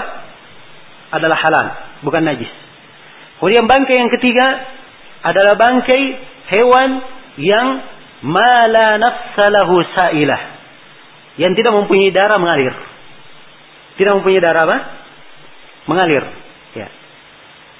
Lihat saja hewan yang tidak ada darah mengalirnya, seperti nyamuk misalnya, ya, lalat. Maka ini bangkainya bukan apa? Bukan najis, sebab dia tidak mempunyai darah mengalir. Kemudian yang keempat adalah bangkai manusia. Bangkai manusia. Ini empat bangkai semuanya suci, bukan najis. Selain daripada itu, ya, asalnya bangkai adalah apa? Adalah najis. Jelas sampai sini? Baik. Ya. Jadi misalnya sumur kejatuhan bangkai, ya, maka air sumur ini berubah menjadi apa? Berubah menjadi najis. Ya. Maka cara mensucikannya, ya, dengan cara dikuras air sumur ini. Terus dikuras dan dikuras sampai muncul air yang baru. Ya. Muncul air yang baru dan berubah sudah, atau kembali air ini kepada sedia kalanya sebelum sebelum kejatuhan najis, maka ya apabila sudah kembali kepada sifat asalnya, sudah dianggap apa? Sudah dianggap suci. Iya, sudah dianggap suci. Nah, ini ukurannya. Sampai Imam Asyaukani berkata di sini, hatta la yabqa lin najasati athar, sampai tidak ada bekas terhadap najis itu lagi. Jelas ya? Jadi ini pembahasan kita yang ketiga tentang cara mensucikan sesuatu yang tidak di Tidak mungkin dicuci. Jadi caranya dengan ini. Apakah dituangkan padanya air, atau dengan cara dikuras, ya, darinya. Nah. Baik. Ya. Kemudian yang keempat, pembahasan tentang pembersihan najis dengan menggunakan benda cair selain daripada air. Ya. Imam Asyaukani menekankan, wal ma'u huwal aslu fit tathhir. Air adalah asal, benda yang dipakai untuk mensucikan. Jadi kalau ingin mensucikan najis, asalnya menggunakan apa? Menggunakan air. Itu asal. Fala yaqumu ghairuhu maqamahu illa bi'izni min asy-syari'. Yang lainnya tidak bisa menduduki kedudukannya kecuali dengan izin dari apa? Dari syariat. Misalnya menggunakan tanah. Ya. Itu ada dalilnya, telah kita sebutkan. Jelas ya? Ada dalilnya. Tapi kalau misalnya ada benda cair selain daripada itu, ya, air. Apakah boleh seorang memakainya? Apakah dianggap mensucikannya? Ya, sekarang ada orang yang kena najis. Wah, dia cari air tidak ketemu. Ya. Dia lihat kelapa. Kemudian dia cuci tangannya najis ini dengan air kelapa. Dia cuci, ya, bersih tangannya. Cium hilang sudah, bau najis tidak ada sama sekali bekasnya. Syahkah dia mencuci ini? Hah? Ah, di sinilah letak silam pendapat di kalangan para ulama. Karena itu disyaratkan di sini oleh Asyaukani. Beliau rahimahullah, Imam Asyaukani memandang dengan pendapat ini. Ya. Tapi yang dikuatkan oleh Syekh Ibn Taimiyah bahwa, dan ini adalah madhab Hanafiyah, bahwa boleh mencuci. Dan ini juga yang dikuatkan oleh Syekhul Islam Ibn Taimiyah, boleh mencuci, ya, dengan benda cair selain daripada air. Ya. Boleh membersihkan najis dengan benda cair selain daripada apa? Selain daripada air. Ya. Berbeda dengan, ini babnya bukan bab bertaharah. Bukan bab dia bersuci menghilangkan dirinya e, dari hadas. Tapi ini babnya dia ingin menghindar dari apa? Menghindar dari najis. Jadi babnya adalah bab tarku an-najasat. Bab turuk ini di dalam hal yang seperti ini diperbolehkan. Tidak ada masalah. Dan ada dalil-dalil yang lain. Ada dalil yang disebut oleh mereka yang mengatakan suci di dalam pembahasan ini. Ya, menggunakan benda cair selain daripada air. Ini jelas. Ya, pendapat tersebut insyaallah taala adalah pendapat yang kuat. Namun bersamaan dengan itu tetap kita tekankan bahwa seperti yang dikatakan oleh Asyaukani, asalnya di dalam mensucikan menggunakan apa? Menggunakan air. Kalaupun dia menggunakan benda cair yang lain, Dan dia bisa menghilangkan najis, hilang semuanya, tidak ada lagi bekas dan pengaruh najis itu, maka insyaallah taala itu syah. Tapi kalau dia menggunakan air, itu asalnya yang harus dia gunakan, ya. Nah, dan kaidah umum yang kita akan jalani di banyak pembahasan, dan ini yang saya ingatkan bahwa seorang kalau di dalam pembahasan-pembahasan ilmiah ada hal-hal yang dia bisa mengambil jalan hati-hati di situ, diambil jalan hati-hati dalam pembahasan tersebut. Walaupun dia di sisi pembahasan dia berpendapat kuatnya begini dan begitu. Jelas ya? Ya sama nanti akan datang di pembahasan tentang misalnya e, menyentuh kemaluan. Ya. Atau jadi masalah menyentuh kemaluan. Masalah membuang hajat menghadap kiblat. Ini akan datang insyaallah. Membuang hajat menghadap kemana? Ke kiblat. Ya, kita akan kuatkan nanti bahwa yang benarnya, ya kalau membuang hajat menghadap kiblat di tempat terbuka itu adalah haram hukumnya. Menghadap membelakangi diharamkan. Tapi kalau di tempat tertutup dia adalah apa? Adalah hal yang boleh. Bersamaan dengan itu, ya walaupun kita berpendapat boleh di dalam tempat yang tertutup sebaiknya ditinggalkan supaya keluar dari silang pendapat.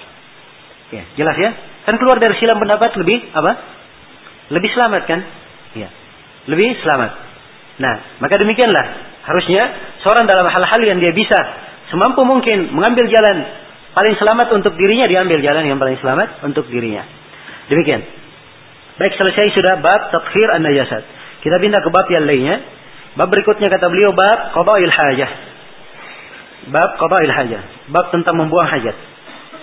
Kata Asyaukani rahimahullahu taala, "Alal mutakhalli al-istitaru hatta yadnuwa min al-ard."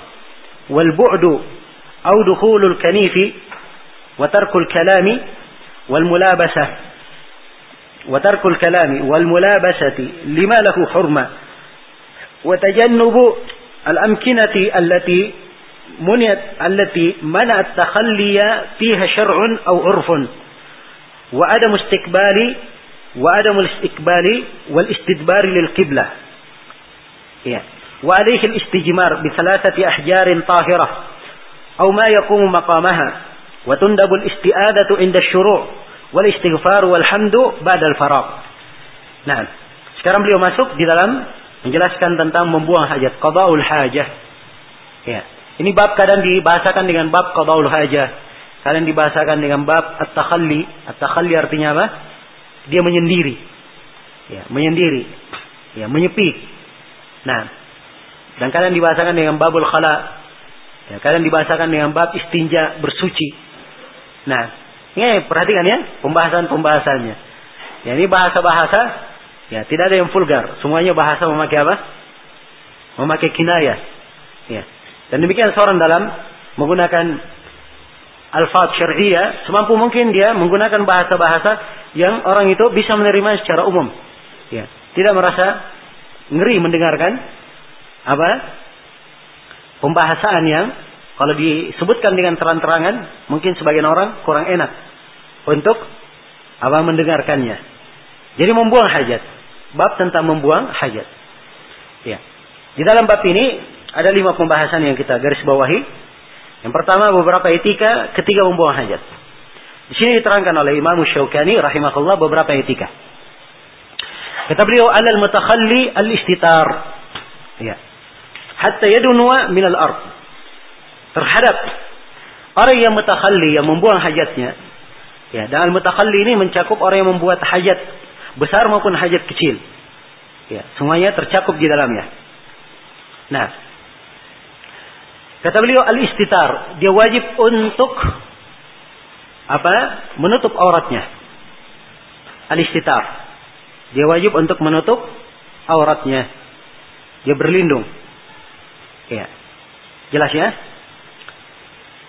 Dalil yang dipakai dalam hal ini dia istitar menutup aurat. Ya.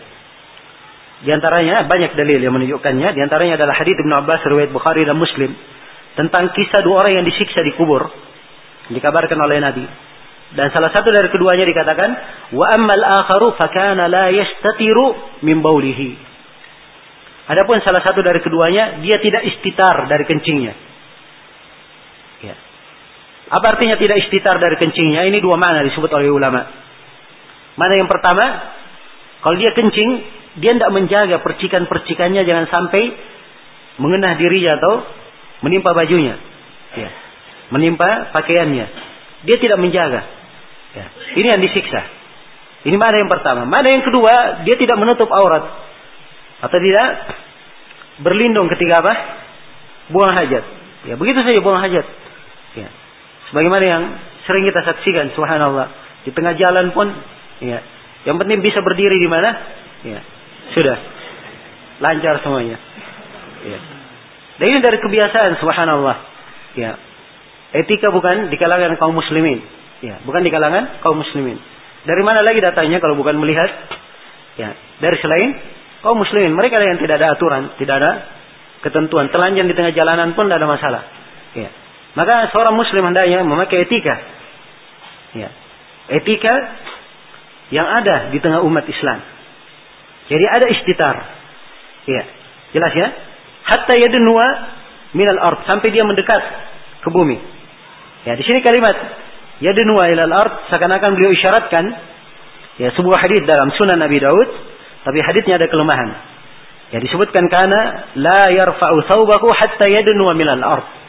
Nabi sallallahu alaihi wasallam tidak mengangkat kainnya sampai beliau mendekat dari bumi. Ini hadisnya di Sunan Nabi Daud, tapi hadisnya lemah. Hadisnya lemah. Ya. Jelas ya? Baik. Walaupun haditsnya lemah, tetapi maknanya benar dari sisi makna. Karena akan datang nanti disebutkan di sini oleh Imam Asyaukani wal bu'du, dan diantara etika bagi orang yang membuang hajat adalah dia menjauh. Kenapa menjauh? Hah? Sebab itu lebih menjaga apa? Menjaga auratnya. Itu lebih menjaga auratnya. Nah, karena itu banyak dalil yang menunjukkan bahwa Rasulullah sallallahu alaihi wasallam kalau beliau membuang hajatnya, beliau menjauh. Di antaranya adalah hadits Al-Mughirah bin Syu'bah, riwayat Bukhari dan Muslim. Disebutkan di situ fantalaqa hatta tawara anni faqada hajatah. Maka Nabi sallallahu alaihi wasallam pun pergi, ya, sampai tidak terlihat dariku. Ya, tertirai dariku. Maka beliau pun membuang, membuang hajatnya. Ini dalam riwayat Bukhari dan Muslim. Di dalam eh, apa Sunan Abi Daud dan selainnya disebutkan kana idza dhahaba al-madhhab ab'ad. Nabi sallallahu alaihi wasallam kalau pergi ke tempat buang hajat, beliau menjauh. Ya, dan banyak lagi hadits-hadits yang semisal dengannya. Banyak lagi hadits-hadits yang semisal dengannya. Ya, baik. Jadi ini tentang menjauh ya. Tentang menjauh.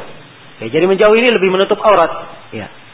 Beda dengan dia berada di dekat. Dan boleh saja dia di dekat orang, ya, kalau apa namanya? auratnya tetap terjaga.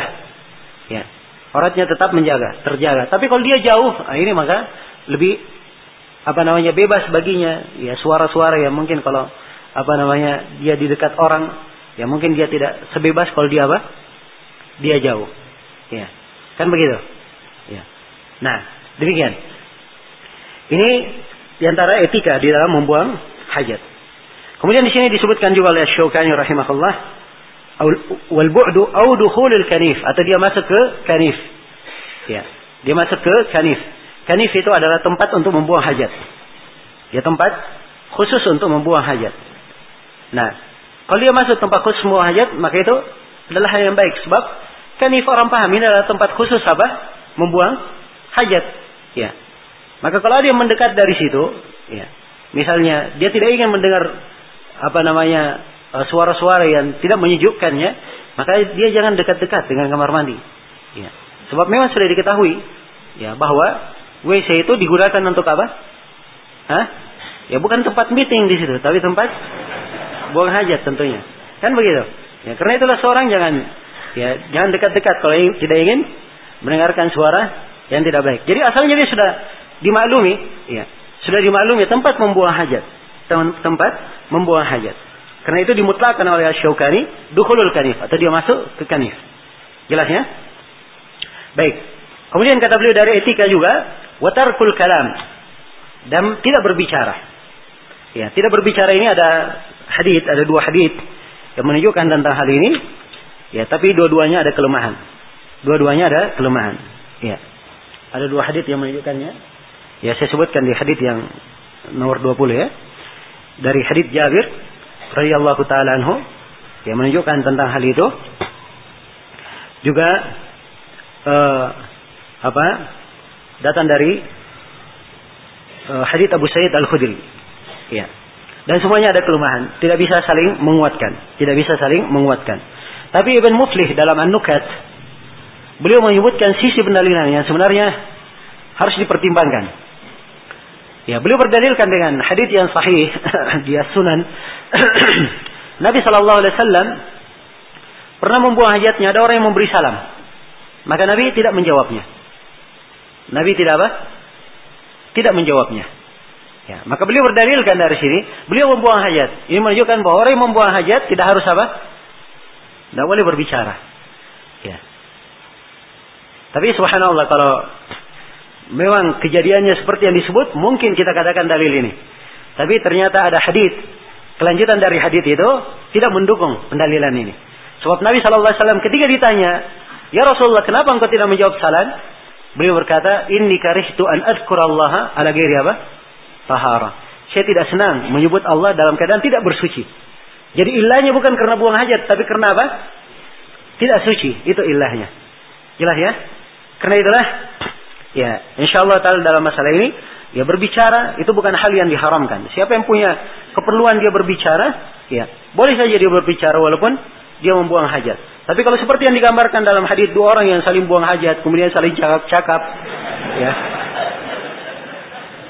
maka ini memang adalah tentunya bukan akhlak.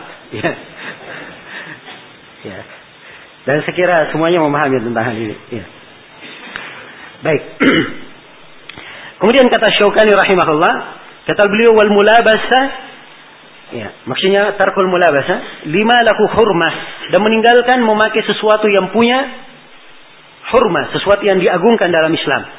Misalnya dia memakai sesuatu yang ada apa? Tulisan zikir, nama Allah, ya. Nah, ini tidak boleh dia bawa masuk ke W C. Ya. Dan biasanya di pembahasan ini para ulama berdalilkan tentang masalah masuk W C menggunakan cincin. Ya.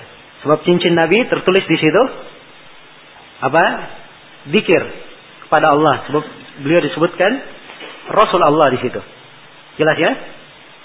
Nah, jadi disebutkan adalah di dalam Uh, hadits Anas bin Malik riwayat empat, Imam empat, karena Rasulullah sallallahu alaihi wasallam idza dakhala al-khala wa idza dakhala al-khala wada'a khatamah. Adalah Nabi kalau beliau masuk ke W C beliau letakkan apa? Cincinnya. Ya. Namun hadits ini oleh Ibnu Hajar dikatakan hadits ma'lul. Hadits yang ada ilahnya.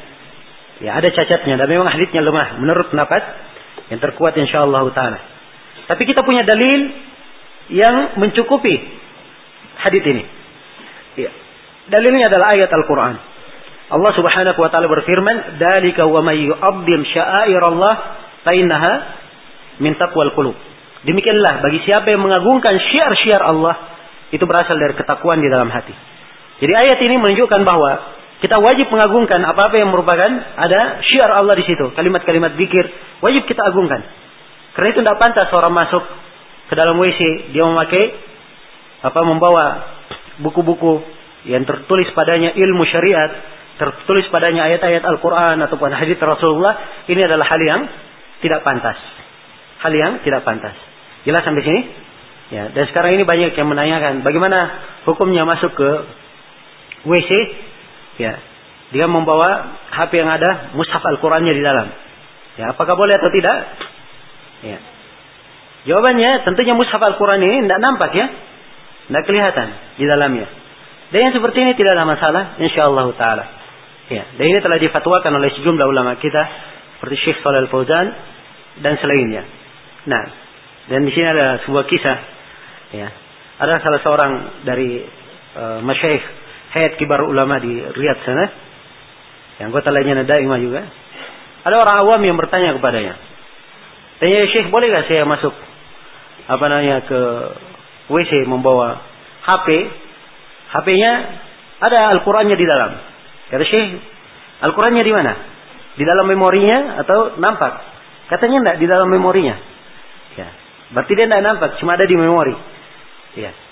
Kapan diperlukan dinampakkan. Kata Syekh, enggak ada masalah, tidak apa-apa. Dia berkata, ya Syekh, ada Al-Qurannya ya Syekh.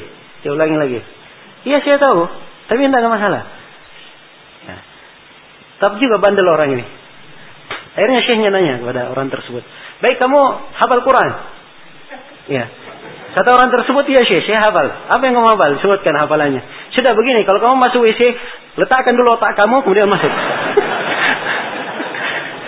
Ya. Ya. Kan ini sama ya keadaannya. Kan begitu.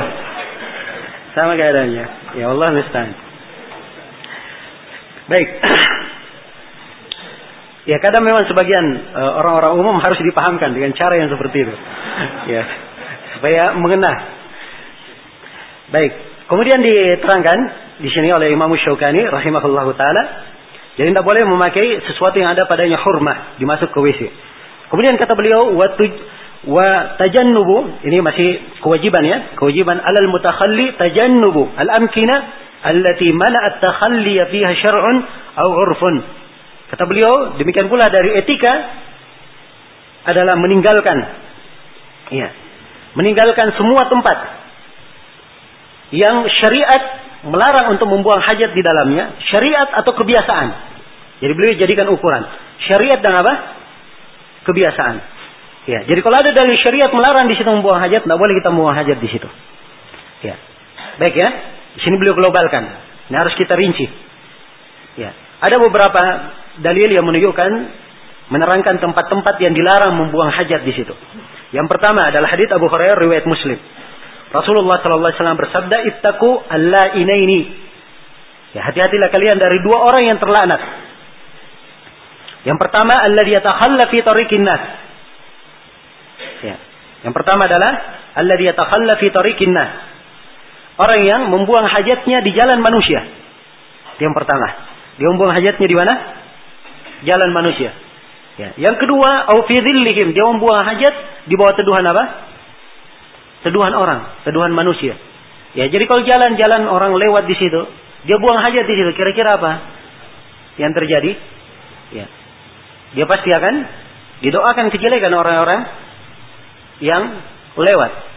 Ya, karena itulah dikatakan ittaqu al-la'inain. Ini orang terlaknat sebab dia dengan perbuatannya membawa laknat untuk dirinya. Ya. Demikian pula di bawah tempat berteduh. Orang yang panasan ingin berteduh, begitu dia sampai ternyata ada apa? Ada kotoran. Ya. Nah, maka ini juga adalah hal yang dilarang. Ya. Kemudian ada beberapa tambahan di berbagai riwayat. Ya, tempat mengalirnya air, ya, tempat berkumpulnya air, di bawah pohon yang berbuah, ya, di pinggir sungai yang mengalir. Ya, hadits-haditsnya memang lemah. Hadits-haditsnya lemah, tetapi dia masuk di dalam kandungan umum. Itulah yang dibahasakan oleh Asyaukani dengan kata urf, dengan kata urf. Ya, dan ini insya Allah akan saya sebutkan dalilnya untuk kandungan umum ini. Kemudian di antara tempat yang dilarang, saya sebutkan di hadits yang ke dua puluh tiga adalah al-juhur. Ya, diterangkan dalam hadits Abdullah bin Sirjis radhiyallahu taala anhu. Ya. Naha Rasulullah sallallahu alaihi wasallam ayyubala fil juhur. Nabi sallallahu alaihi wasallam melarang seorang itu kencing di al-juhur. Juhur ini adalah lubang tempat biasanya binatang-binatang buas menggali lubang di situ. Ya. Maka dilarang kencing di lubang yang seperti ini. Ini haditsnya dikeluarkan oleh Imam Ahmad, An-Nasai dan Abu Daud. Ya. Hadits ini adalah hadits yang sahih. Hadits yang sahih. Ya, sering kadang ikhwah mendengarkan. Ya, ini hadits sahih disahihkan oleh Syekh Al-Albani. Ya, kadang Syekh Mukbel melemahkannya. Tapi ini terbalik. Syekh Al-Albani melemahkan hadits ini, Syekh Mukbel menguatkannya. Syekh Mukbel menguatkannya. Kenapa Syekh Al-Albani melemahkan? Dia dari jalan Qatadah meriwayatkan dari siapa? Abdullah bin Sirjis. Ya. Syekh Al-Albani melemahkan dengan dua illah, beliau terangkan dalam Tamamul Minna dan selainnya. Yang pertama kata beliau, Qatadah ini tidak mendengar dari Abdullah bin Sirjis. Namun ini alasan sudah tertolak. Sebab di sebagian buku Al-Jarh wa Ta'dil ditetapkan bahwa Qatadah mendengar dari siapa? Abdullah bin Sirjis. Dan kaidahnya, di ini juga kaidah dipakai oleh Syekh Al-Albani, al-musbit muqaddam ala nafi. Orang yang menetapkan lebih didahulukan terhadap orang yang menafikan. Yang menetapkan mendengar itu lebih diterima ucapannya. Kenapa? Sebab dia punya tambahan ilmu. Ya, jelas ya. Maka illah ini, alasan ini tidak diterima. Alasan kedua beliau, Qatadah memakai kalimat an. Ya, Ini alasan sebenarnya, alasan yang kuat sekali dari Syekh Al-Albani. Tapi alasan ini juga kurang berarti di sini, sebab Qatadah tidak meriwayatkan dari Abdullah bin Sirjis kecuali hadits ini saja. Kecuali hadits ini saja. Jadi para ulama yang mengatakan Qatadah mendengar dari Abdullah bin Sirjis, maksudnya hadits ini. Jadi Qatadah mau pakai kalimat apapun tidak ada masalah. Ya, pakai kalimat an haddatsana itu tidak mempengaruhi, sebab ya asalnya yang ditetapkan Qatadah hanya mendengarkan hadits ini saja. Maka insyaallah taala pendapat saya sendiri lebih condong kepada pendapat para ulama yang menguatkan hadits ini. Jadi dilarang membuang hajat di lubang tempat binatang buas menggali di situ. Iya. Atau binatang yang lainnya, lubang biawak dan seterusnya dan selainnya dilarang, lubang ular tidak boleh. Iya, seorang buang apa? Hajat di situ. Iya. Ditanyakan kepada Qatadah, kenapa? Ya, apa ilahnya? Maka Qatadah berkata, dikatakan bahwa itu adalah tempat-tempatnya jin. Ya. Ini ucapan Qatadah ya. Bukan dari hadits Nabi. Mungkin beliau ambil dari pengalaman ya, dan kenyataan. Sebab memang disebut dalam sejumlah riwayat ada sebagian dari sahabat yang meninggal karena apa namanya dia membuang hajat di atau mem, e, ya membuang hajat di lubang lubang binatang buas ini. Nah, jelas ya. Baik. Jadi ini tempat yang terlarang. Ya. Kemudian yang lainnya, tempat terlarang berikutnya membuang hajat adalah dia membuang air kecil di tempat dia mandi. Ya, haditsnya adalah hadits Abdullah bin Mughaffal. Ya. Beliau meriwayatkan dari Nabi sallallahu alaihi wasallam, "La yabulanna ahadukum fi mustahammihi, tsumma yatawaddau fihi, fa inna 'amatal wiswasi minhu." Dikeluarkan oleh Imam Lima. Jangan sekali-sekali salah seorang dari kalian kencing di mustahammihi, tempat dia mandi. Kemudian dia beruduk padanya. Sebab kebanyakan wiswas darinya. Kebanyakan wiswas darinya. Nah, di sini dilarang beruduk. Ini kata para ulama, kalau tempat mandinya, tempat mandi yang tidak mempunyai apa? Jalur mengalir.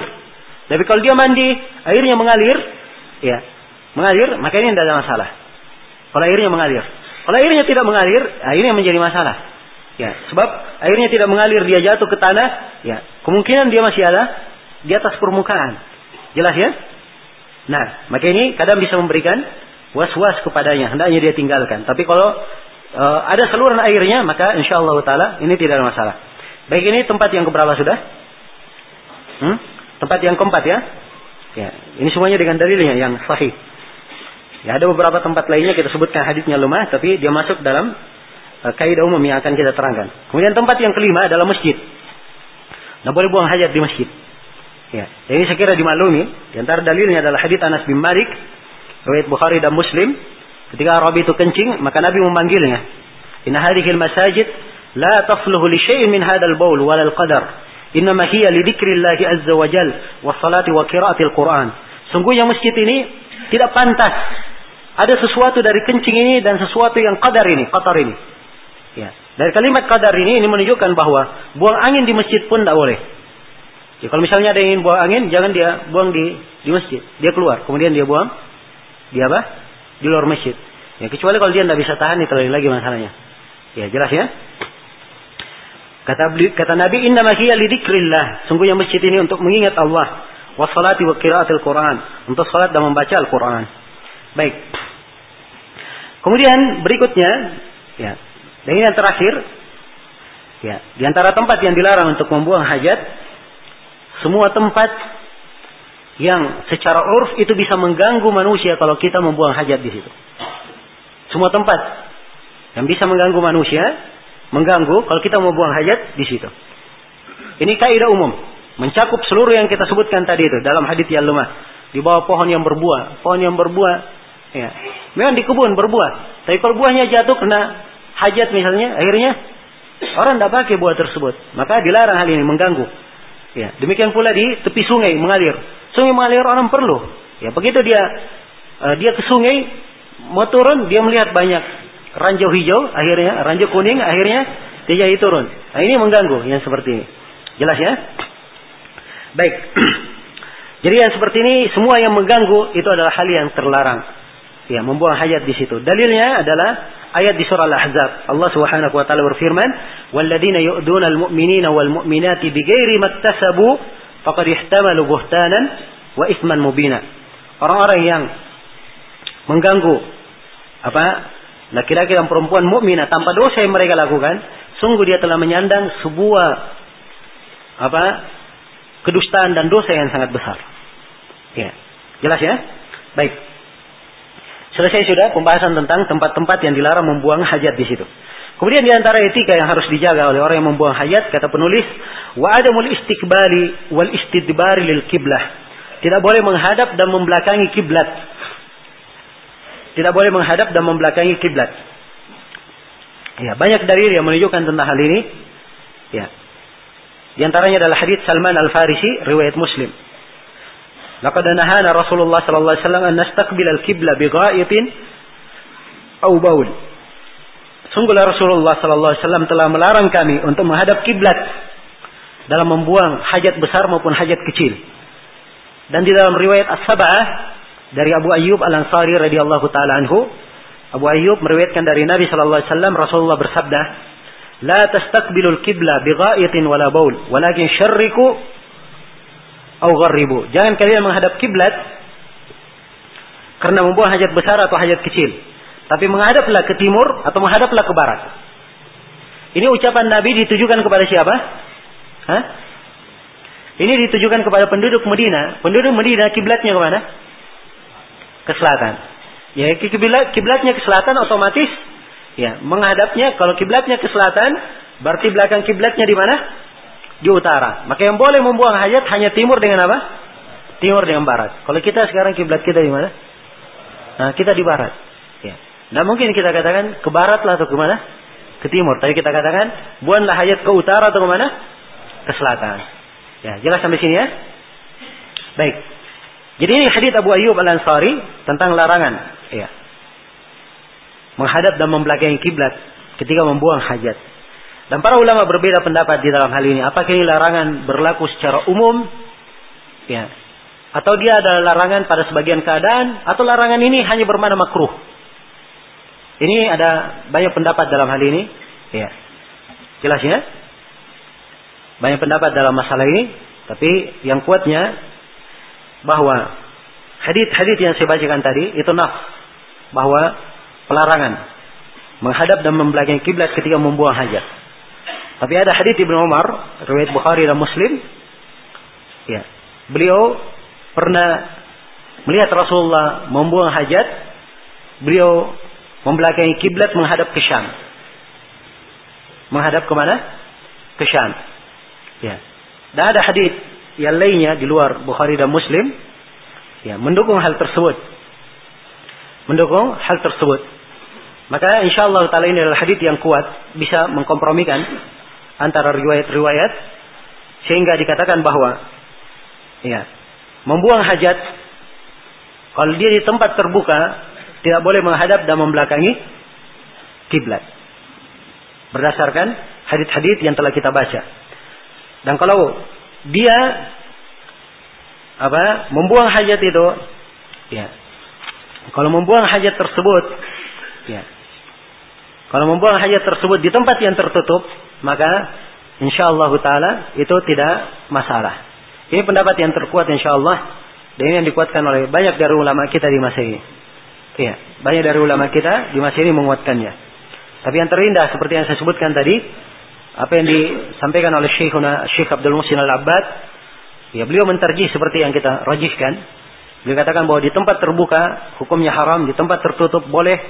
Bersama dengan itu kata beliau di tempat yang tertutup sebaiknya seorang juga menghindari hal itu supaya keluar dari silang pendapat. Baik. Kemudian kata selesai sudah tentang etika-etika berkaitan dengan masalah membuang hajat. Dan ada etika-etika yang lain disebutkan oleh para ulama. Ibnu Arabi menyebutkan lebih daripada dua puluh etika di dalam hal ini. Ya. Dan kita sekarang meringkas, ya. Kita sekarang meringkas. Karena itulah saya sebutkan ya, indahnya seorang mempelajari banyak buku. Ya, sebab kadang di pembahasan buku lain tidak ada di pembahasan buku ini. Ya, sehingga dia semakin banyak ya membaca buku, menghadiri pelajaran-pelajaran itu, akhirnya semakin pembahasan yang sudah berulang akan semakin kuat, pembahasan baru itu akan menjadi tambahan untuknya.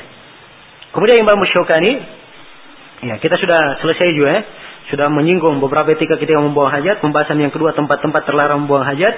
Ya, kemudian pembahasan ketiga, membuang hajat dengan menghadap dan membelakangi kiblat, yang juga sudah kita bahas. Sekarang pembahasan yang keempat di dalam ucapan Imam Asyaukani tentang istijmar. Tentang istijmar. Kata beliau, wa alaihil istijmar, dan wajib atas apa? Orang yang membuang hajat ini untuk melakukan istijmar bi salasati ahjarin tahirah, ya, dengan tiga batu yang apa? Suci. Au ma yaqumu maqamaha, atau apa yang menduduki kedudukannya. Jadi tiga batu yang suci atau apa yang menduduki kedudukannya. Nah. Baik. Di sini Imam Asyaukani tidak menyebutkan bersuci dengan air. Kenapa? Ya, sebab sebelumnya sudah beliau terangkan, wal ma'u huwal aslu fit tathhir. Air itu adalah asal. Jelas ya? Beliau di sini sebutkan tambahan hukum lain. Ya, boleh seorang beristijmar. Ini beliau tambahkan.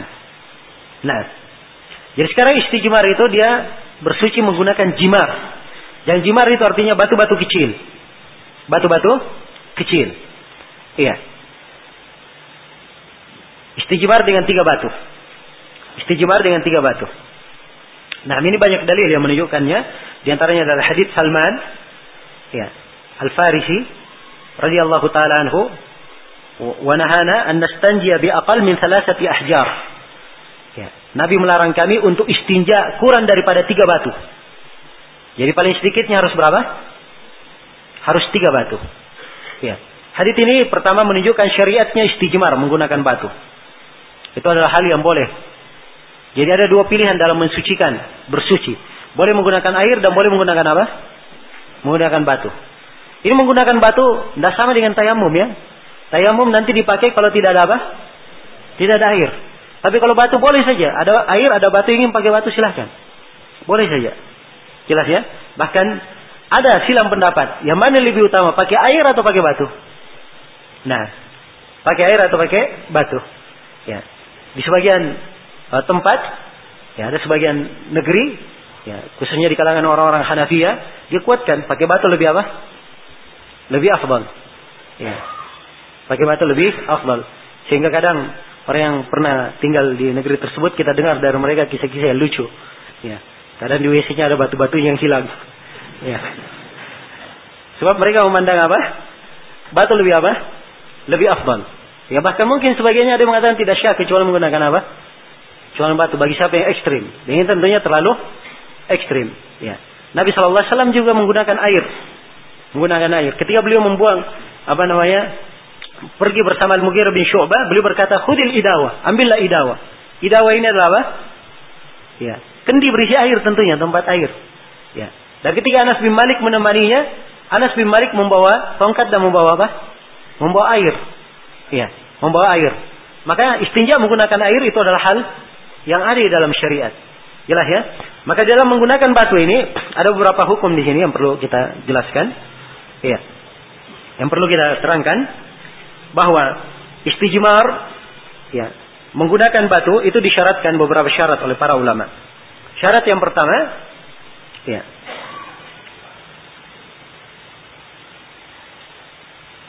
Nah, syarat yang pertama dia istijmar dengan batu apabila najis yang keluar dari apa jalurnya itu tidak melebihi batasan sewajarnya. Tidak melebihi batasan apa?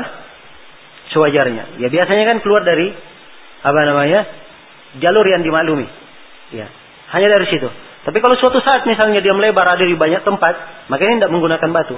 So, tidak mungkin dia pakai batu semuanya. Ya, hanya diizinkan di jalur yang biasa dia keluar. Oke, ini syarat yang pertama. Ya. Kemudian syarat yang kedua, hendaknya batu tersebut adalah batu yang suci. Ya. Batu yang suci. Sebab tidak boleh membersihkan najis dengan apa? Dengan najis. Kemudian yang ketiga, batu tersebut adalah batu yang bisa mensucikan. Bisa mensucikan. Ya. Mensucikan itu artinya dia bisa membersihkan dan menyerap apa? Menyerap air dan menyerap kotoran. Ya, menyerap air dan menyerap kotoran. Nah, ya, karena itu disyaratkan. Ya. Dia menggunakan batu sebab batu itu bisa menyerap air. Bisa menyerap air dan membersihkan kotoran. Ya, dan boleh menggunakan apa yang kedudukannya seperti batu. Seperti yang dikatakan di sini oleh Imam Asyaukani. Au ma yaqumu maqamaha. Ya. Yang penting dia punya sifat ini, sama seperti batu sifatnya, bisa membersihkan. Ya, seperti misalnya kayu kering. Ya, atau seperti ini misalnya, misalnya menggunakan tisu. Ya, menggunakan tisu, maka itu tidak ada masalah. Jelas ya? Tidak ada masalah. Sebab ini membersihkan. Membersihkan. Bahkan tisu itu ya lebih membersihkan daripada apa? Ya, daripada batu. Ya, boleh seorang menggunakannya. Ya, tidak ada masalah. Jelas ya? Ya. Apa dalilnya boleh menggunakan selain batu? Ya, dalilnya sudah kita bacakan hadis Ibnu Mas'ud. Ibnu Mas'ud diperintah membawa tiga batu. Dia bawa cuma dua batu. Dia membawa yang ketiga apa? Rausah. Ya. Nabi melempar rausah itu. Bukan disalahkan Ibnu Mas'ud. Ya, bukankah saya katakan kepada kamu hanya batu saja, tidak boleh selain batu. Ya, enggak, Ibnu Mas'ud dia pahami, ya, tidak harus batu. Ya, boleh selain batu. Karena itu dibawakan apa? Rausah. Pemahaman Ibnu Mas'ud ini tidak disalahkan. Beliau hanya disalahkan karena mengambil barang apa? Najis. Itu yang beliau keliru di situ. Karena itu dibuang oleh Rasulullah shallallahu alaihi wasallam. Beliau berkatakan ini adalah riks, ini adalah najis. Jelas ya? Ini diantara dalil. Dan ada dalil-dalil yang lain. Karena itulah jumhur ulama berpendapat boleh bersuci istijmar menggunakan selain batu. Ini pendapat jumhur. Pendapat kebanyakan para ulama. Iya. Baik. Kemudian syarat yang e, ke berapa sekarang? Syarat yang keempat, tidak boleh dia menggunakan benda-benda yang dilarang bersuci dengannya. Misalnya menggunakan tulang, ada larangan ya menggunakan tulang, menggunakan kotoran raus, atau menggunakan makanan. Itu ada hadis yang melarangnya. Dan ini juga termasuk mubadir. Ya. Nah, kemudian menggunakan apa namanya sesuatu yang terhormat, dihormati. Seperti menggunakan buku misalnya, buku yang tertulis padanya ilmu syariat dan selainnya, ya ini tidak boleh dipakai apa bersuci. Nah, ya. Kemudian syarat yang kelima yang dibangun di atas hadis Salman, ya hendaknya dia menggunakan apa tiga batu. Kalau dia menggunakan selainnya dia menggunakan tiga juga, ya. Dia menggunakan tiga juga. Nah, baik. Ini lima syarat di dalam masalah al-istinja. Ya, dengan hal itu insyaallah taala ya boleh beristinja atau beristijmar. Ya, boleh beristin ber, boleh beristijmar. Kemudian pembahasan yang kelima kata Syaukani rahimahullah ini tentang doa ketika mulai dan selesai membuang hajat. Kata beliau watundabu ya dan disunnahkan al-isti'adatu berlindung kepada Allah subhanahu wa ta'ala. Wa tundabu al-isti'adatu berlindung kepada Allah subhanahu wa ta'ala inda syuru'. Ketika seorang itu memulai membuang hajat. Jadi ketika memulai membuang hajat, maka disyariatkan dia beristi'ada. Dan ini berdasarkan hadits Anas bin Malik yang dikeluarkan oleh Imam tujuh, dikeluarkan oleh Al-Jamaah. Karena Nabi sallallahu alaihi wasallam idza dakhala al-khala' qala Allahumma inni a'udzu bika minal khubuthi wal khaba'ith. Adalah Nabi sallallahu alaihi wasallam kalau beliau masuk kepada khala, masuk ke dalam W C, beliau membaca Allahumma inni a'udzu bika, ya Allah saya berlindung kepadamu minal khubuthi wal khaba'ith, dari khubuth dan khaba'ith. Khubuth itu ada beberapa penafsiran. Ya. Ada yang mengatakan khubuth adalah syaitan uh, apa laki-laki atau jantan, ya. Dan khaba'ith itu adalah syaitan perempuan atau betina, ya jelas ya. Ini khubuth dan khaba'ith. Dari mengatakan khubuth itu adalah syaitan, al khaba'ith adalah dosa-dosa. Dan ada penafsiran-penafsiran yang lainnya, tapi yang lebih tepatnya yang pertama insyaallah taala, sebab datang dalam hadits yang lain Rasulullah sallallahu alaihi wasallam bersabda inna hadhil hushush muhtadarah. Sungguhnya khusyuk ini, W C W C ini dihadiri. Maksudnya ada syaitan dan jin-jin yang hadir di situ. Ya, jelas ya, karena itu kita berlindung darinya. Ini doa yang pertama. Ada doa yang lain. Ya, itu dengan membaca bismillah. Baca bismillah saja. Ya, sebab siapa yang membaca bismillah itu adalah penutup antara auratnya dengan pandangan jin, dengan pandangan syaitan. Sebagaimana telah syah dalam hadis Anas bin Malik. Ya, insyaallah bisa dihasankan dari seluruh jalan-jalannya. Ini seingat saya juga hadis ini dilemahkan oleh Syekh Al-Albani, membaca bismillah, tapi yang benarnya dia hadis yang kuat. Ada satu jalan ya, beliau luput darinya, yaitu jalan dikeluarkan oleh Abu Syekh dalam Al-Abamah, dan jalan ini sangat bisa menguatkan. Ya, sehingga hadisnya bisa dihasankan. Insyaallah taala. Baik. Jadi ini dua doa yang dibaca. Ini dua doa yang disyariatkan. Jelas ya? Jadi bismillah itu doa tersendiri. Ya, boleh dibaca dua sekaligus. Ya, boleh dibaca bismillah saja, boleh dibaca a'udzu bil apa Allahumma inni a'udzubika minal khubuthi wal khaba'is saja. Jelas ya? Boleh dia baca Allahumma inni a'udzubika minal khubuthi wal khaba'is, setelah itu bismillah. Sebab yang kedudukannya apa? Dua doa. Adapun hadis Anas bin Malik satu konteks begitu bismillah Allahumma inni a'udzubika minal khubuth, tambahan bismillah dalam hadis Anas bin Malik itu ada kelemahan. Ada kelemahan diriwayatkan oleh Imam Al-Bukhari dalam Adabul Mufrad, tapi ada kelemahan dari sisi riwayat. Iya, baik. Dia adalah hadis yang syadz. Tentang doa keluar W C, ya. Doa keluar W C atau selesai membuang hajat, itu ada beberapa doa. Ada doa yang apa di situ seorang membaca alhamd, ya. Membaca pujian kepada Allah Subhanahu wa taala, dan ada doa yang memohon pengampunan.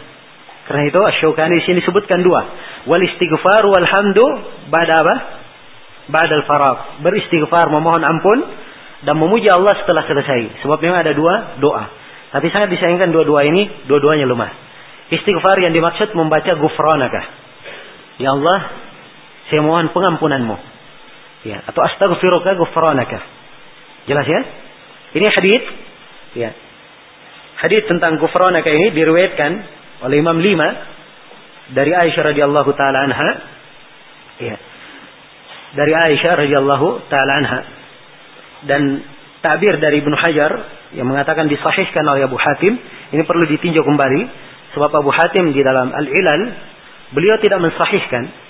Beliau mengatakan hada ahsanu syai'in fil bab. Ini adalah suatu yang paling baik diriwayatkan dalam bab. Ya, kalimat riwayat yang paling baik itu tidak harus mensahihkan. Ada hadis yang dhaif, ada hadis yang dhaif jiddan. Dari dua ini yang paling baiknya yang mana? Yang dhaif. Katakan ini yang paling baik. Dia sahih? Jawabannya tidak. Dia apa? Dia dhaif. Ada hadis mursal, ada hadis dhaif jiddan, ada hadis maudhu. Katakan yang mursal ini adalah yang paling baik dalam bab. Bukan menunjukkan dia apa? Dia sahih. Jadi ini kelihatannya perlu ditinjau kembali tentang masalah disahihkan oleh Abu Hatim. Kalau Al-Hakim ya, betul. Al-Hakim menyebutkannya dalam Al-Mustadrak. Iya. Di dalam sanadnya ada seorang rawi yang bernama Yusuf ibn Abi Burdah, ya. Dan beliau ini yang terjadi apa namanya silang pendapat ya di kalangan para ulama ya tentang kedudukan hadisnya. Apakah dia ini rawi yang bisa dikuatkan riwayatnya atau tidak? Dia secara umum majhul sebab tidak ada jarah dan ta'dil di dalamnya. Tapi ya karena ada beberapa yang meriwayatkan darinya, sebagian para ulama berjitihad. Dia dihasankan hadisnya. Bagi siapa yang e, berpendapat dengan pendapat Syekh Al-Albani menguatkan hadis ini, ya silahkan diamalkan.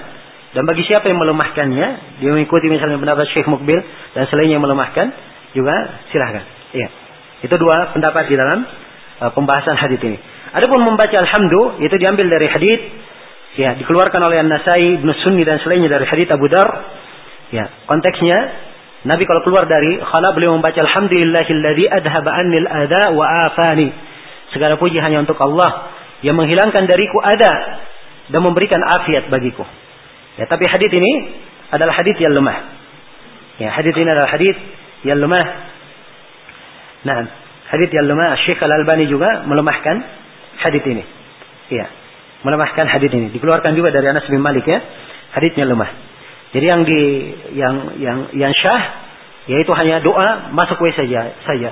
Adapun doa yang keluar W C semuanya tidak syah kecuali tentang ghufranaka. Saya sudah terangkan silang pendapat di kalangan para ulama dalam hal ini. Baik. Selesai sudah pembahasan tentang qadaul hajah. Kemudian berikutnya gimana kita lanjut atau? Jam berapa waktu? Hah? Enam berapa? Hah? Ya, baik. Saya kira nanti panjang di ini ngantrinya. Ini kita belum mencapai target hari ini. Ya. Target hari ini sepuluh halaman ya. Ya. sepuluh halaman. Jadi kalau hari ini enggak tercapai ya berarti besok antum siap-siap untuk mengejar target. Ya.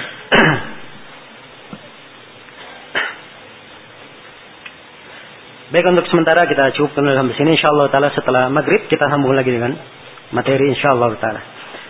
Baik, subhanakallahumma bihamdik asyhadu an la ilaha illa anta astaghfiruka wa atubu ilaik walhamdulillahirabbil alamin. Wassalamualaikum warahmatullahi wabarakatuh.